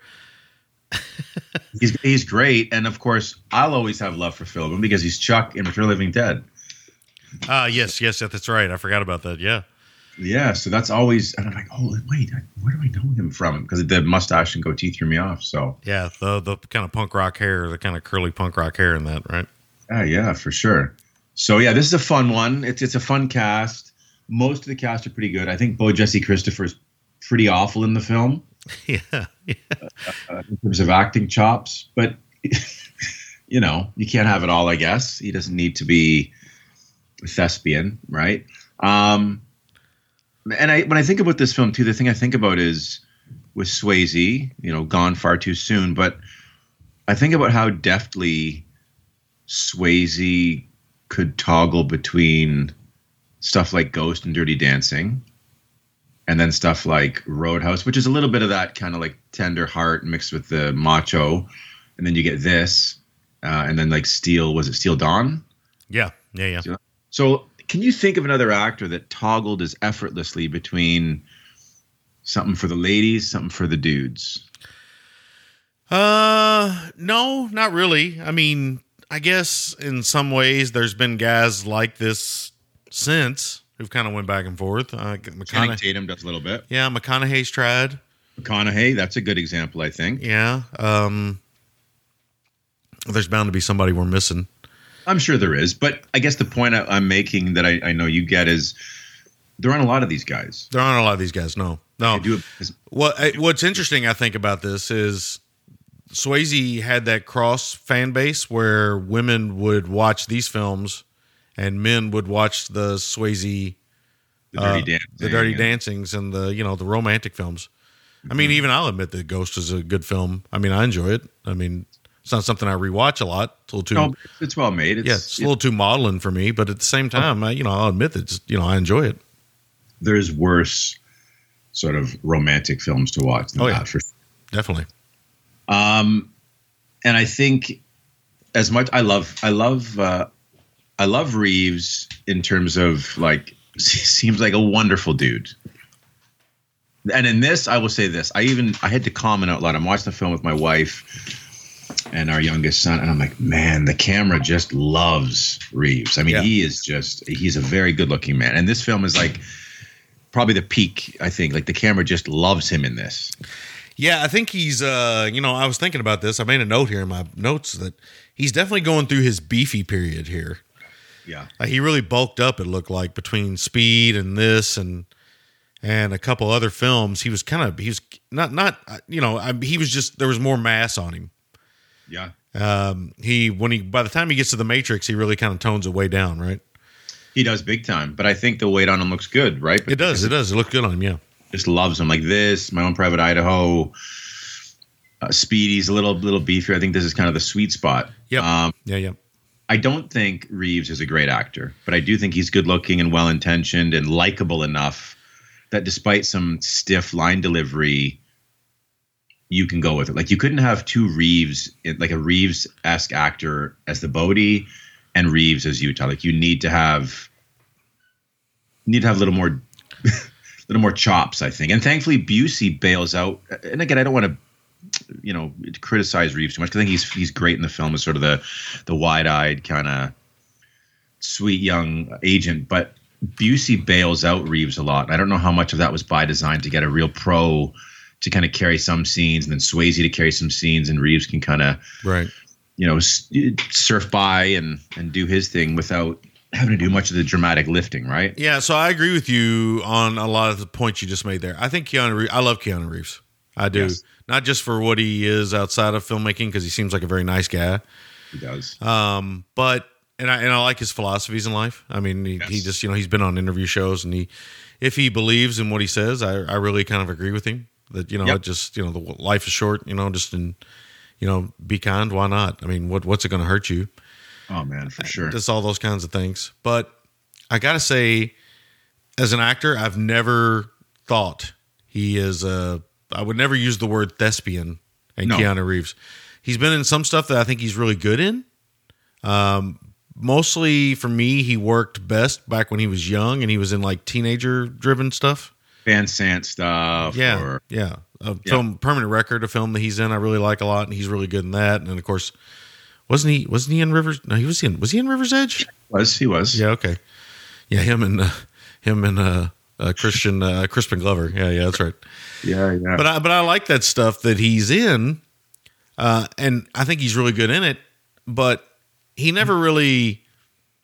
I don't know. He's never a guy that if I'm going to go and watch, I never really think to myself, I'm watching a great actor, but I am watching a pretty solid movie star, and I, I think that's where I think that's where he works best. Is you know I haven't I, still to this day I have not seen a John Wick film. But oh wow, that seems yeah, but that seems to me like you know that's the kind of stuff he can make because of his power as as Keanu Reeves. And uh, but then I you know I think about other films he's been in, and nothing really comes to mind as you know he should have been you know maybe Oscar nominated that year or something, and nothing really just kind of jumps to my mind when I think of him that way. I'm but curious. Always Yeah, very is- serviceable. Yeah. That's right. Sorry to interject. I agree with you, and that's the thing. I, I think he seems like a wonderful human being, Mm-hmm. and I'm happy for his success because he does seem like a wonderful human being. He's likable and looks good on camera. But I can't think of a film, save for maybe like some of that young stuff like River's Edge or My Own Private Idaho. Mm-hmm. Although I do really like him in Knock Knock, which is a fun kind of pulpy. Yeah, yeah, yeah. I still haven't seen that. I know what it is, but yeah. Maybe Scanner Darkly. He's pretty good in that. Yeah, I mean he's he's good in everything. Uh, He he's just not like but never his- never great crown jewel. for me. I- Yeah, I don't know. That's the thing. I'm kind Yeah, of. Yeah, I don't know. It, it it might be either this or uh, Speed or fuck, maybe the Matrix. I don't know. Although I, when I think of the Matrix, I think of the Wachowskis more than I think of him. I, I think maybe for me, it's my own private Idaho. Eh, it might be that. Uh, although I, every time I think of that film, I think more of River Phoenix. And I think of him. Yeah. Um, It might be these, you know, it might be these films. It might be these. I don't know. But hon- honestly, to be honest with you, it's probably Bill and Ted. That's a great. Well, listen, that's he's great in that. He's He is. He nails it, right? He nails it. Yeah. So good in it. As a matter of fact, I don't know if he's ever going to be able to shake it. No, and that kind of perpetuated. Yeah, his whole career in a lot of ways. Absolutely. Absolutely. Um, so Busey's in this. We talked about it. It's great, but the one thing that's kind of baffling is he's the least convincing uh, Greek heritage police officer in the history of cinema or FBI agent. Yes, yes. I don't. I don't know. Yeah, I don't. I don't see him as a, a Greek individual here, but I, you know, Minor quibble. Minor. minor quibble. Yeah, he does like the meatball sandwiches, He does. He, he wants two of them. and he does think that Calvin Hobbes is pretty funny. I Which think is it's awesome. yeah. He's like Gary a Gary Busey laugh. That's good, man. And again, he's he's just really good in this film. He's really good in this film. Uh, is this where the line "young, dumb, and full of cum" came from? I, I don't think so. I, that line's been around for a while. I think it came out of the military, if I had to guess. Yeah. Um, but uh, it's definitely it's definitely prominent in this film. It, it is. it's a line you don't forget in this film. It's the way it's delivered and uh, who delivers it, and you know how it's it's an insult uh, of like the, the it's just like such a low low ball insult. No pun intended. Yeah, fitting. Um, you know, one piece of trivia I found just I was I thought there'd be some good trivia. I'd love to hear a commentary for this. Um, yeah, yeah. I think fascinating film is you know, and I thank God this didn't happen because we would not would not be talking about this film right now. You know who was originally offered the role of Johnny Utah? Uh, I do, but I can't remember off the top of my head. But I do remember it being like, well, that would have been weird. It would have been terrible. Matthew Broderick, That would have been, yeah, that would have been odd. awful man. Yeah, that would have been odd. I don't know. He he never really kind of crossed over into this kind of cinema. So I don't think, frankly, he he's has the believability to do that. yeah, I don't think so either. I don't. I don't. I mean, I don't see it. I mean, he's made a career playing Matthew Broderick type characters, right? So he feels yeah he absolutely but johnny depp was offered the role or was auditioned charlie sheen willem dafoe turned it down yeah, that would have been a weird one too, but in a different way. Very interesting val kilmer so so those some of those guys would have worked i think depp sheen or kilmer would have worked Uh, yeah, all those would have worked. Although Kilmer seems like he might have been a little. He might have overpowered Swayze a little bit.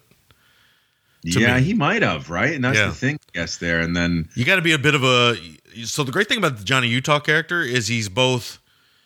He's both a a, a a lightning rod or a powerful, you know, like a like a redwood, but he's also this kind of limp noodle young young guy. questionable Yeah, wide-eyed lamb in a way Yeah. and So he- yeah he would have had a little too much juice for that yeah. I think I don't think he could have pulled that off. Uh, not by the time we see him now, but I think that that's what works so well with Keanu Reeves is he's he's both you know he's like I said he's this redwood he's this very stout, uh, you know, reliable type young cop, but he's also so naive that he almost gets himself in in in some hot water, and I think that's what the whole point of this movie is, right?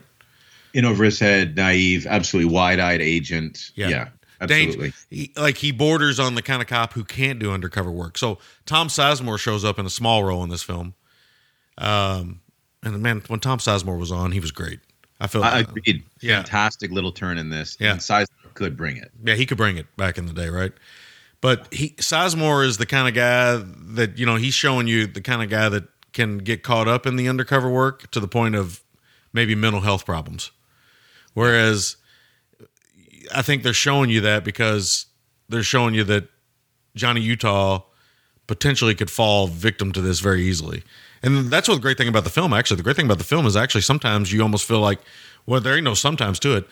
You see that Johnny Utah, he looks up to Bodhi.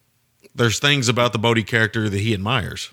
The big brother kind of thing going on. And Living life to its fullest. Um, yeah, there's some know. philosophical stuff in this Yeah. that yeah.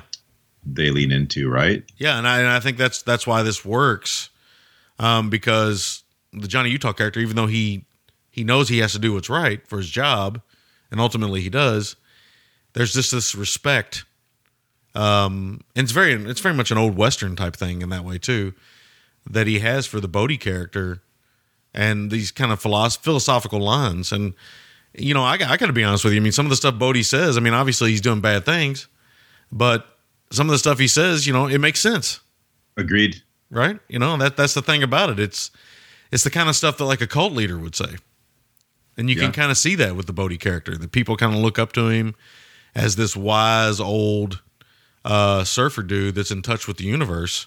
Very zen. Yeah, but in reality, he's just a criminal who has a a charm, very Yes. charming criminal. Which the best criminals are charming.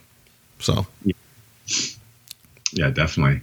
Um, Busey was it? So he mentions there's that scene. Was he in Endless Summer? I feel like he was, wasn't he? Maybe not. Who am I? thi- Maybe I'm thinking of someone else. I don't know. I can't remember. Big was it Big Wednesday? No, he wasn't. Yeah, he was in Big Wednesday, wasn't he? Maybe he was. That's what I'm thinking of. I think. Yeah, the John Milius film. Yeah. Ironically enough. I think that's him in there. I'm going to go back and look, but Yeah. that's also one I'm kind of surprised we haven't covered. yeah. Yeah. No, for sure. Uh, I always forget Petty's in this, but I got to say, and Bigelow, who we haven't talked about, about a lot, fantastic filmmaker. It's a shame she wasn't more prolific. She's 70 now. Yeah, that that that's nuts. To me, I think of her as like 50 in my mind. Yeah, Gary Busey is in Big Wednesday with uh, Jan-Michael Vincent and William Katt. Yeah, so that's that's something. There's this scene when he's kind of doing some surf stuff, kind of mimicking some surf stuff, and it's pretty uh, kind of meta. Um, but Petty, to get back to her, I think she's really good in the film. This is very much like a, a macho kind of bromance film, but Petty is really good in a supporting role here. I think. Yeah, I think so too. I, I don't know. I never really know how I feel about Lori Petty. So there's times when I really like her on screen, and there's times when she's obnoxious. Yeah, Uh, and that's just my personal taste. It has nothing to do with her. I think she's fine in almost everything she does. It just, for whatever reason, sometimes she can be obnoxious to me. But she does a pretty good job here, kind of trying to figure things out. And uh, I like that. I like that.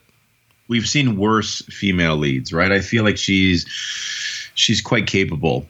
Um, it's funny the two films we're going to talk about this week and next both have female performances, like like almost singular female performances. I don't I can't think of off the top of my head another woman in the film. Is is there another woman in this film? Uh, not as a primary. No, not as a primary character. I mean, there are women in the background, right? Yeah, some background stuff, but that's about it. You see, uh, Bodhi kind of, you know, he realizes he's not going to be hooking up with the Lori Petty character, so he kind of just kind of moves around to some other ones. Yeah, yeah. Um, but yeah, Petty's good. I think in a in a small role here. You know, one thing that always struck me about this film is I feel like for a film that is as good as this is and feels like it's pretty tapped into that that surf community, I feel like the soundtrack is really kind of lacking.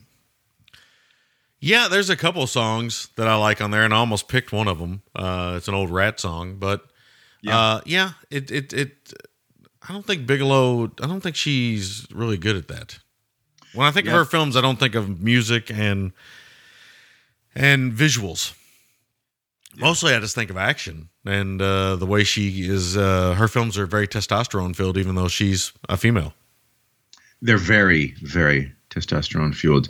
Um, speaking of testosterone fueled, how about how about this? We get a beach football scene. Yeah. which is of course Johnny Utah's big break into the surf gang. And what's what's awesome, what's very GGTMC about this is there's dudes wearing jeans playing beach football, Yeah, dudes wearing leather pants playing beach football. yeah, yeah, yeah, yeah. And here's a fun fact. So this beach football scene, I'm watching it and I'm reminded of Karate Kid and the soccer scene. Oh, yeah, yeah, yeah. Turns out, same location. Well, there you go. Yeah. Yeah. All we needed was some uh some uh what's her name? Uh I can't remember her name off the top of my head. Yeah, we need her. Yeah, we need her there. We do need her there. Um, so that's funny. We get Anthony Kiedis again. He was in Conan. Now we get him Point Break. Amazing. So that's good. you know, another film I can't help but think of a little bit is Lost Boys, like with that whole beach community thing, and it was really represented in that sort of early '90s on film. Yeah. You know. Um, what else do we got here? So this has a few you know a few good action beats there's there's some you know, the bank robbery stuff's good there's some foot chase stuff that's really well done, really well shot. Um, hand to hand stuff isn't great, but apparently all the actors handled it themselves. Kudos to them for that. But the big kind of the foot chase is good, but I think the big the big sort of crown jewel action piece here, of course, is the skydiving scenes. Yeah, yeah, yeah, and it's got a lot of fun dialogue in those scenes too, right? Really great, really kind of dick meat, swing. Yeah, meat waffles. I like Meat the uh, the sex with God. You can't beat that. Yeah, yeah, for sure. How about this? Very GGTMC. One of the big clues that that helps to crack this case is a bear a bear man ass. That's Like true. I love that one of the bank robbers moons the camera. Johnny Utah sees a man's bare ass later on in the film, and the wheels start turning. Like I've seen that ass before. yeah, this is uh, the tan lines, right? They're The, the bare ass is like the the clue that that gets him on the case. it's amazing. That's that's a very GGTMC thing. Uh, the press tams get him. How about this? I love the flamethrower gas station moment. Like that's a pretty crazy sequence. That, It that's- is, yeah, yeah. I mean, again, the the action moments are way over the top. I mean, there's not only that sequence, but the great you know chase sequence on foot. It's fantastic. Yeah. Well, yeah, I mean, there, there's just really good moments. A good car chase, not a great car chase, but a really solid car chase. Yeah, solid for sure. Um, I got to say with the foot chase, and this is, I guess, just the practical, you know, forty something in me. I'm thinking about the foot chase between Utah and Bodhi, and I'm thinking about Bodhi wearing that mask. Listen, anyone of our generation has worn one of those masks for Halloween, and they're terrible. It's like a coin slot for eyes and mouth. Yeah. I cannot imagine running. Oh yeah, it'd be terrible. Be The terrible. sweat, the sweat would be awful. man. It's hot. But that there is that that that that my favorite part of all that. It's very well shot, but my favorite part of that whole sequence is him hurting his knee yes, and pointing the gun, and just the look on Bodhi's face in the eyes. It's in the eyes. Yeah, Wearing the and and it's just that moment between the two of them that now they both realize they know who each other, is, you know, who they are. Mm-hmm. And now, well, actually, I think at that point only Swayze knows, right? I don't think. Well, no, no. I think maybe he's picked it up and put it together. Yeah, Yeah, Utah's picked it up at that point. yeah, yeah, why he shoots it into the sky. yeah, yeah. right? He shoots it in the sky out of anger. Yeah, Yeah, as opposed to getting him. Um, that's a great moment. Uh, Petty to me, man, she looked like a female Bradley Cooper. like I just like you know what? I, I, you know, the reason why I'm laughing and I pause is because I never thought that. Um, and now I can't unsee it. Uh, it's very bizarre. Uh, yeah. Okay. All right. I'm gonna go with it on. I I can't unsee it now. it's amazing. Weird. Uh, a lot of digital ink has been spilled about the greatest handshake in action movie history, Commando. is it Commando? not No, it's Predator. Predator. Oh yeah, my bad, Commando shit, Predator. Not enough digital ink has been spilled for arguably a more testosterone laden and cooler handshake. The one in this man. It's pretty good. I mean, I'll still take the Predator one, but this is a pretty cool like high five handshake while they're skydiving. Yeah. Yeah, it is. It's pretty awesome. Uh, I like it quite a bit. Yeah, the one in Predator is hard to pass up because it's like you know you got pushing too many pencils. Yeah, what's know. though? yeah, that one's that one's just uh, you know that one's just all about the the sweat and the glistening muscles, right?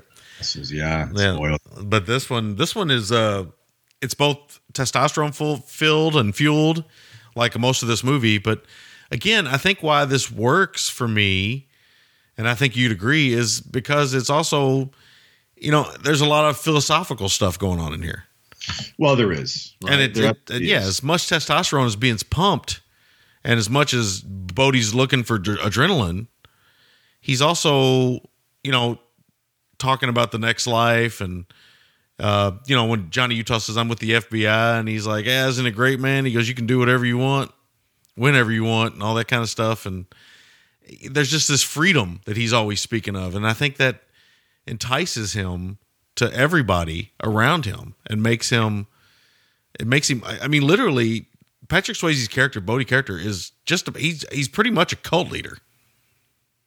He's like a Jesus, right? Yeah. Yeah. Like some type of Jesus, some type of cult Jesus leader. in a lot of surfboard ways. with a Yeah. better- well, a better tan, but yeah, yeah, yeah. And I think that's what makes him so interesting as a character, as a bad guy, because again, the Pappas character, he's older, he's more, he's been through it. He doesn't see these things, but Johnny Utah's he's on both sides of the coin. He's he's starting his career. He has an idea what he wants to be, but I think there's a part of him that believes what Bodhi believes. A hundred percent. And that's why this works.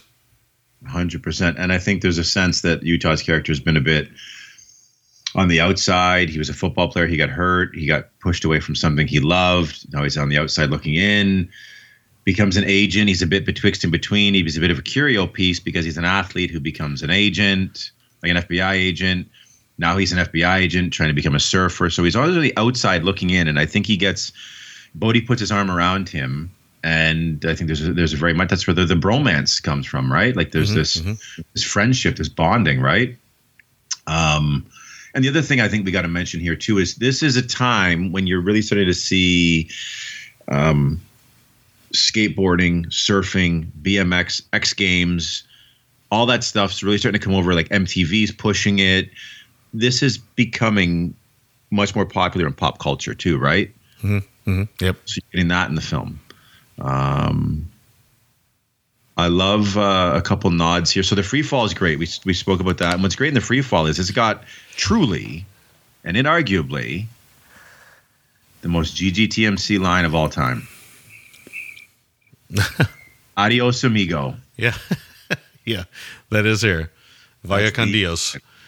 Yeah, and then there's that Vaya con Dios as well later on. Yep. Um, but the free fall is great. Super, super like dick swing and macho. After you, after you, Alphonse. Yeah. Right. Yeah. Yeah. Right. Really cool. Um, but I had to laugh. Two things. I love the kind of nod to Kubrick's The Killing. Oh, yeah. I don't want to spoil that, and for you know people who haven't seen either of these films or one of these films. And I had to chuckle later on when they hit the ground. They almost look like two lovers in the sheets when the chute finally gets pulled, Yeah. Yeah. Yeah. which is pretty amazing. Yeah. Um, and yeah, we get a Canadian tuxedo uh, towards the back end for the big apprehension. You know, we got to go with the tux. Being being uh, Canadian, he's got to rep the Canadian tuxedo, and he does. And final note, not so much about the film, but just thinking about bromances. I want to mention another film for a minute. I'm probably going to pick it next year for Love Month if I remember. Is Harley Davidson the Marlboro Man? Oh, yeah. Yeah. Yeah. Yeah. Yeah. Yeah.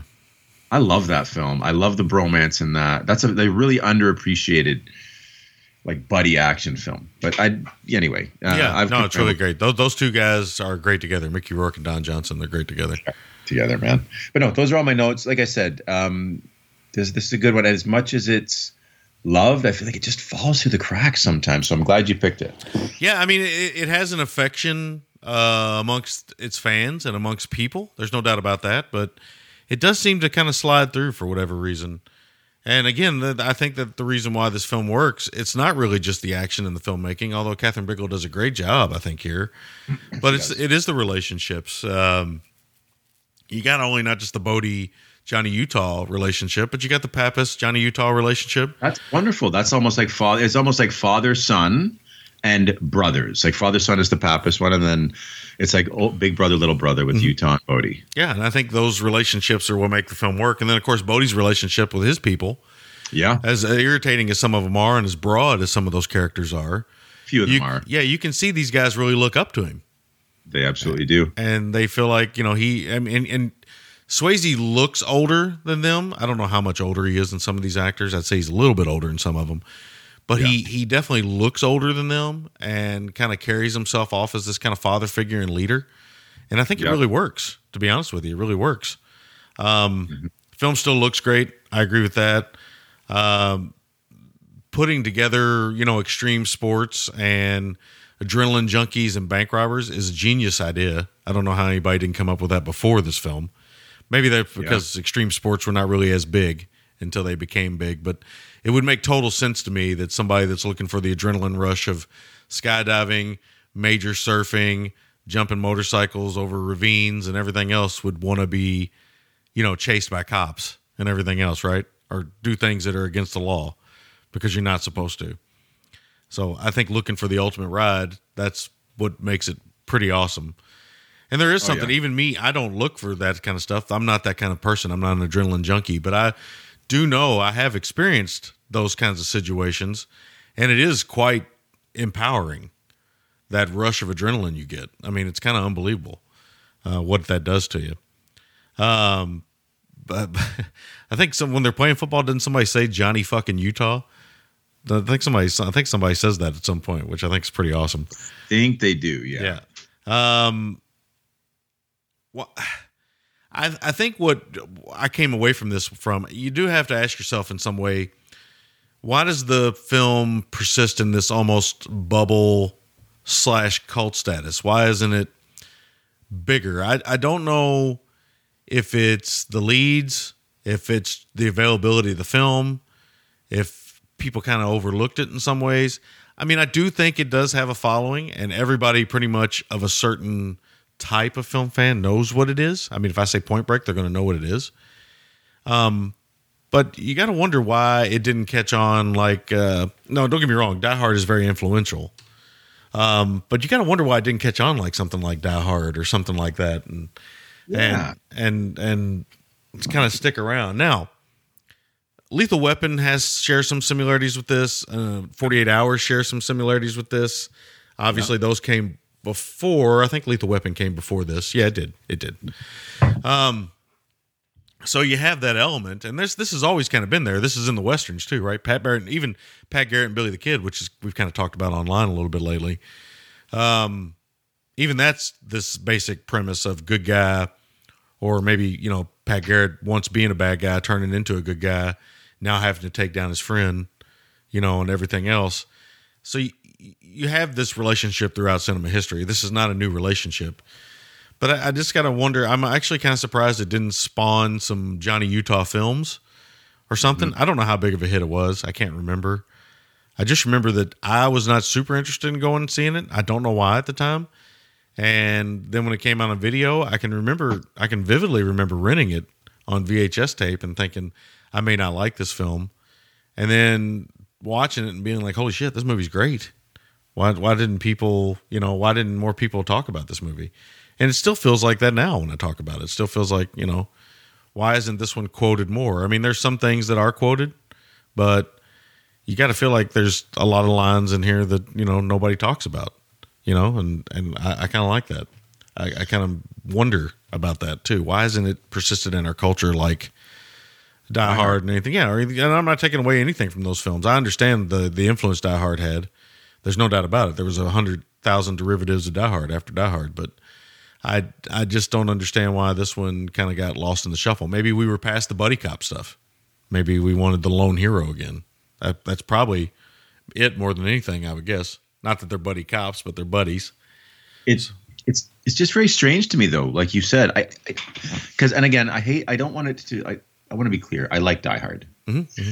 but i've never understood how much love die hard gets i think it's a very good action film i prefer this to die hard Yeah, it's, it's a bit baffling to me that when you have like the bromance angle of this, you have surfing, you have the the aerial stuff, um, the bank robber, like the cops and robbers stuff. It's just it's baffling to me, right? Like it, it just why does Die Hard get all the love, and this one just seemingly is falling through the cracks for a lot of people, right? Yeah. It's and it's not, not to say this is like some unknown. This isn't like the farmer or something, but it just is baffling to me. Baffling. Yeah, yeah. I, I, I think it's just a cultural thing. I think it's just you know Die Hard hit at the right time, and mm-hmm. I think it was a change in action star. And I think you know that that that every time I think about it, I think that's the key. I do think it's a very well made film. I don't know which one I prefer over these two. Um, they kind of feel the same to me in a lot of ways, but um, I think that's mainly when I think about it culturally. I think people were ready for the average Joe action hero. Uh, and I think that's why it permeate, permeated and kind of stuck around as, as much as it did and became so influential. Because up to that point, all of our action heroes were really big beefcakes, you know, and they were they seemed like they were getting bigger. And then here comes Bruce Willis, who's essentially got, for lack of a better term, you know, the dad bod. Yeah. And I think people could relate to that. And of course, you know, I think John McTiernan is a really good filmmaker. So I, I think that they, He is. you know, it just, I think it was a zeitgeist moment. I think it's what Die Hard was. And just one of those moments where film was influenced by that. And, you know, there's a lot of great derivatives of that. And there's a lot of bad derivatives of that. Um, but, you know, there was the same thing with 48 Hours, same thing with Lethal Weapon, same thing with a lot of these films. But yeah, I don't know if I had to choose between the two. I don't know what I would choose. I, I don't know where I would stand. I really don't. Um, I'll just say that I think this one it holds up extremely well. It's it's a fun. It's not just the the buddy mentality of it. It's actually just a pretty good cop film too. And I like I like that his undercover is. I like that it's blown about halfway through the film. You, you know that they, they don't they don't stick with it. You know what I mean? That is a bit of a surprise, right? Because you would think it would just build to a big reveal at the end, right? Mm-hmm, mm-hmm. Not here. No, it's they go from that. Say, okay, where do we go from here? Yeah, and I, I kind of like that. I kind of like that that Bodhi kind of knows, but he still has this mutual admiration for Johnny Utah. So what happens is, and I think that's what the genius of this movie is. Johnny Utah has this admiration for Bodhi, and then the things get switched. Now Bodhi has this admiration for Johnny Utah, Yep. and I think that's why it works. And uh, it, it, uh, to me, that that's what that's what makes it kind of a special action movie. Oh, I agree. And listen, I got to say this because my Canadian citizenship would be revoked if I didn't mention this. This is a Youngblood reunion for Swayze and uh, Reeves, man. Oh, is it? Hockey film. Wow, I forgot. I forgot. Louder. Yeah, well, I forgot Swayze was even in that. Yeah, man. He's Huh. stud. Wow, I forgot he's even in that film. I know the film.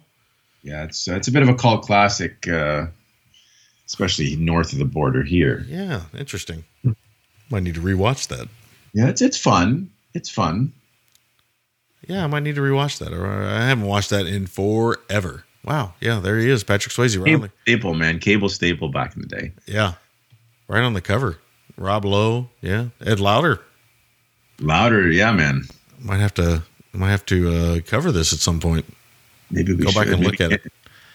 Yeah, You know what we fun. do? Why don't we do like I don't know? Maybe this would be the one. Like Canada Day is July first. maybe I, we pick it that week. yeah, maybe.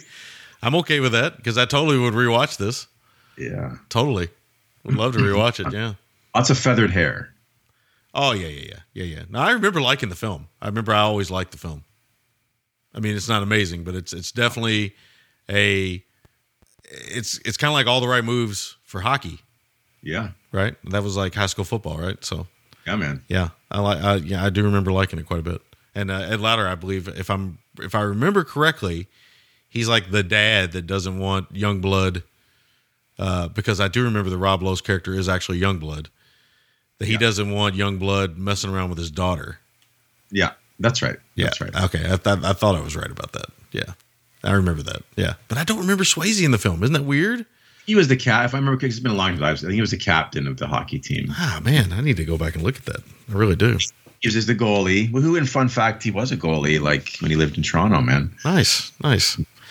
Uh, yeah, but I don't have much more to add. I mean, this is a classic film. I, I do honestly believe. I mean, this is this is a classic action movie.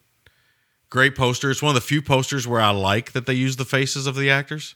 Agreed. It, like it really works. And uh, yeah, man, I, I I love this movie. Let's kick it over to you, make or breaks MVTs.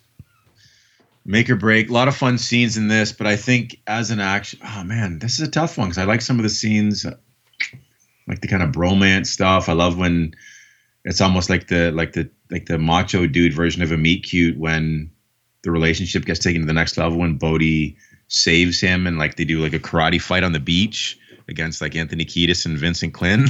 yeah. You know, that's a good scene. At the showers, when- man. At the showers, baby. the showers, no less. That's when the bromance levels up. Yeah. But I, I really got to go with the skydiving because I think it's from a technical standpoint, the audio is good, the video looks good. Yeah. Yeah. It's it's a real it's something you don't see a lot in films, and it's done really really well. So I'm gonna go with the yeah. skydiving. I, I like that sequence a lot too. Yeah. It's so good.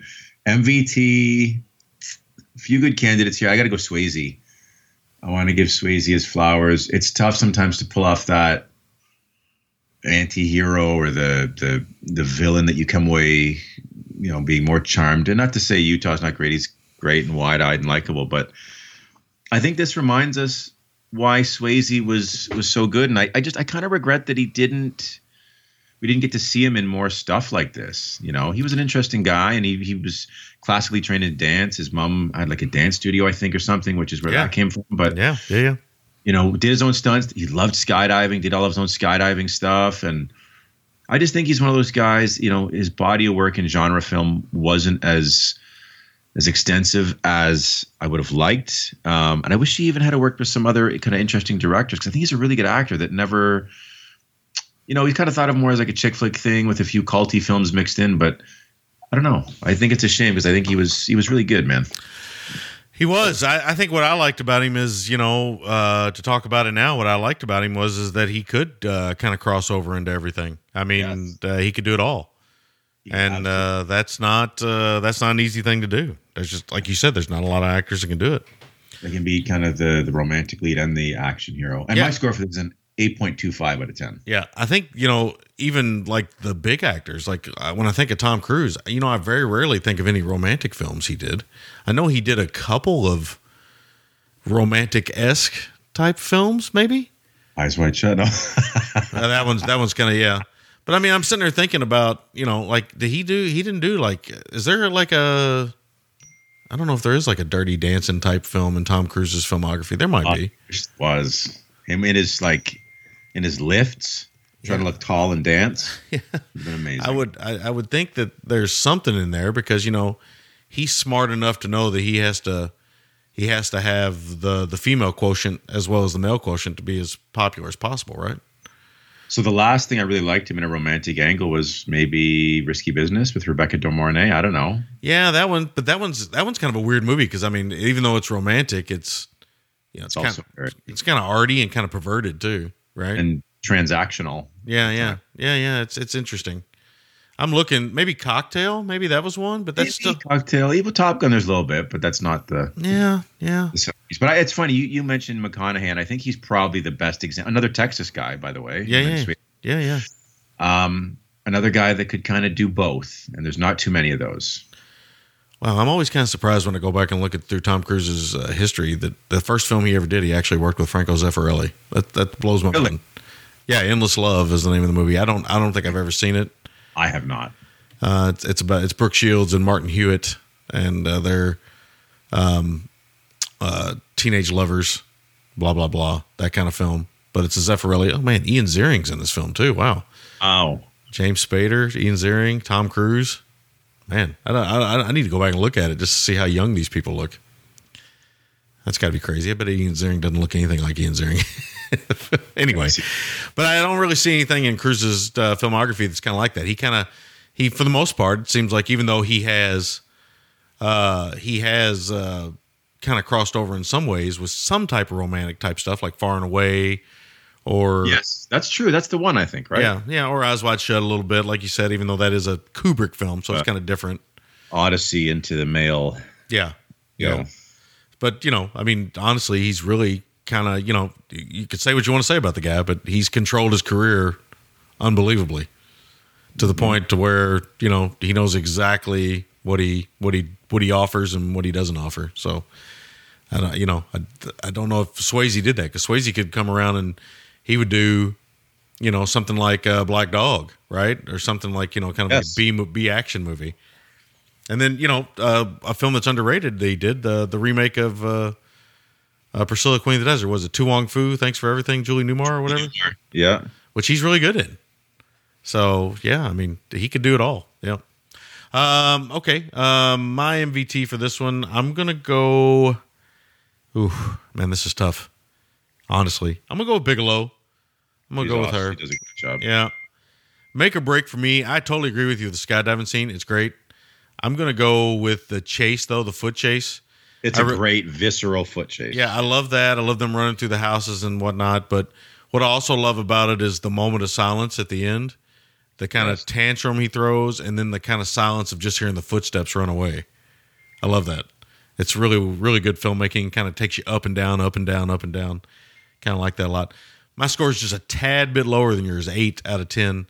I love this movie. Um, I think it's great. I think it'll always be great, and uh, I think it's kind of timeless. It You- is. You know, that's one of the great things about it. It's kind of it's kind of a timeless film. They don't spend a lot of time. By this time, cell phones exist. I think they may use them a little bit in the movie. There's one brick cell phone I kind of chuckled at. Yeah, but they don't really use them much, and it's like old school police work. It's kind of a you know it's kind of an old school cop film in a lot of ways. So Without looking dated, right? Like you said, Yeah. I think timeless is a good way to put it, right? Like I'm sure Yeah. surfers, if we went to the beach, I'm sure there were surfers today that would look like this. I'm sure there are. There's probably surfers who admire Bodhi. And I and I bet you there's like dads that are dressed like Busey in this. He's got like the dad Hawaiian shirt and khakis thing going on, and yes, like the vacation. there's uh, no doubt that exists. No doubt. oh yeah, Um, all right. So that is our thoughts on uh, Point Break. Um, what uh, what are we doing next week, Will? Well, we're gonna uh, we're gonna hit a real heavy hitter next week. Okay. We went back to have we done? I'm surely we've done some Shakespeare adaptations. I'm surely we have. Well, yeah, Throne of Blood was one, Throne of Blood, yes, yes. which uh, you know, not. which coincidentally, Yeah, I know that that that kind of uh, was stealing a little bit of thunder there, but yeah, that's okay. but That's there, okay. there's there's been some other ones too. I mean, really, there's a lot of films based on. I'm sure a lot of films, Yeah. if you really look at it, uh, listen, certainly we have. But uh, there's no thunder to be stolen because this film has thunder in spades. yeah. Uh, it is Akira Kurosawa making his return to the GGTMC. I wanted to get something really epic from one of the all-time great filmmakers, like for me, and I think probably for you, Mount Rushmore filmmaker, real master. Uh, we're going to talk about uh, 1985's Ran. So Nice. it's going to be a good one, good conversation. Yeah, that, that is going to be a good one. Um, been a little while since we've done Kurosawa, hasn't it? It has been. It's been definitely been a while, and it's funny that Ran and Point Break were only made six years apart. Uh, that is weird. I have some, uh, as you guys know, we record two episodes in one week. I have some uh, very strong opinions on Ran this time around. Ooh. Uh, yeah, I mean, you know, the, the- we'll we'll see. We'll talk about it. Not to give anything away. We'll talk about it here. Well, actually, we'll talk about it here in about ten minutes, but people Yes. will hear it next week. uh, okay, um, that's going to be awesome. I'm looking forward to that. Always fun to do Kurosawa. Uh, make sure uh, sure to check out some of our other shows that uh, we are associated with. Not a bomb, Watch Get Plus, Feminine Critique, Night Living Podcast, Married with Clickers, See Here, Love That Album, Calvin Not from Outer Space, Raiders of the Podcast, uh, John's YouTube channel now for something a little bit different. Am I missing anybody? I'm, I'm wondering if I am missing anybody. You think I'm missing anybody? I, I can't think of anybody off the top of my head. Yeah, next time. And one of these weeks, we'll write it down. We promise. I just wrote these down, and I feel like I got them all, but I don't know if I got them all. I'm going to listen more intently next week and see if there's anything. Tell yourself that. In other words, too looking at Tatsuya Nakadai in full makeup to yeah, just yeah, yeah. He does. Uh, there is some heavy makeup use in Ran. Um, all right, we'll uh, catch you guys on the flip side. Hang loose, and uh, you only live once, baby. Stay out there. Don't get too bodied up, though, please. And al- and always use the sex wax. yeah, always. I'll say adios. Adios. Thanks for listening. You can find the gentleman at ggtmc.com and you can email the gentleman at midnightcinema at gmail.com.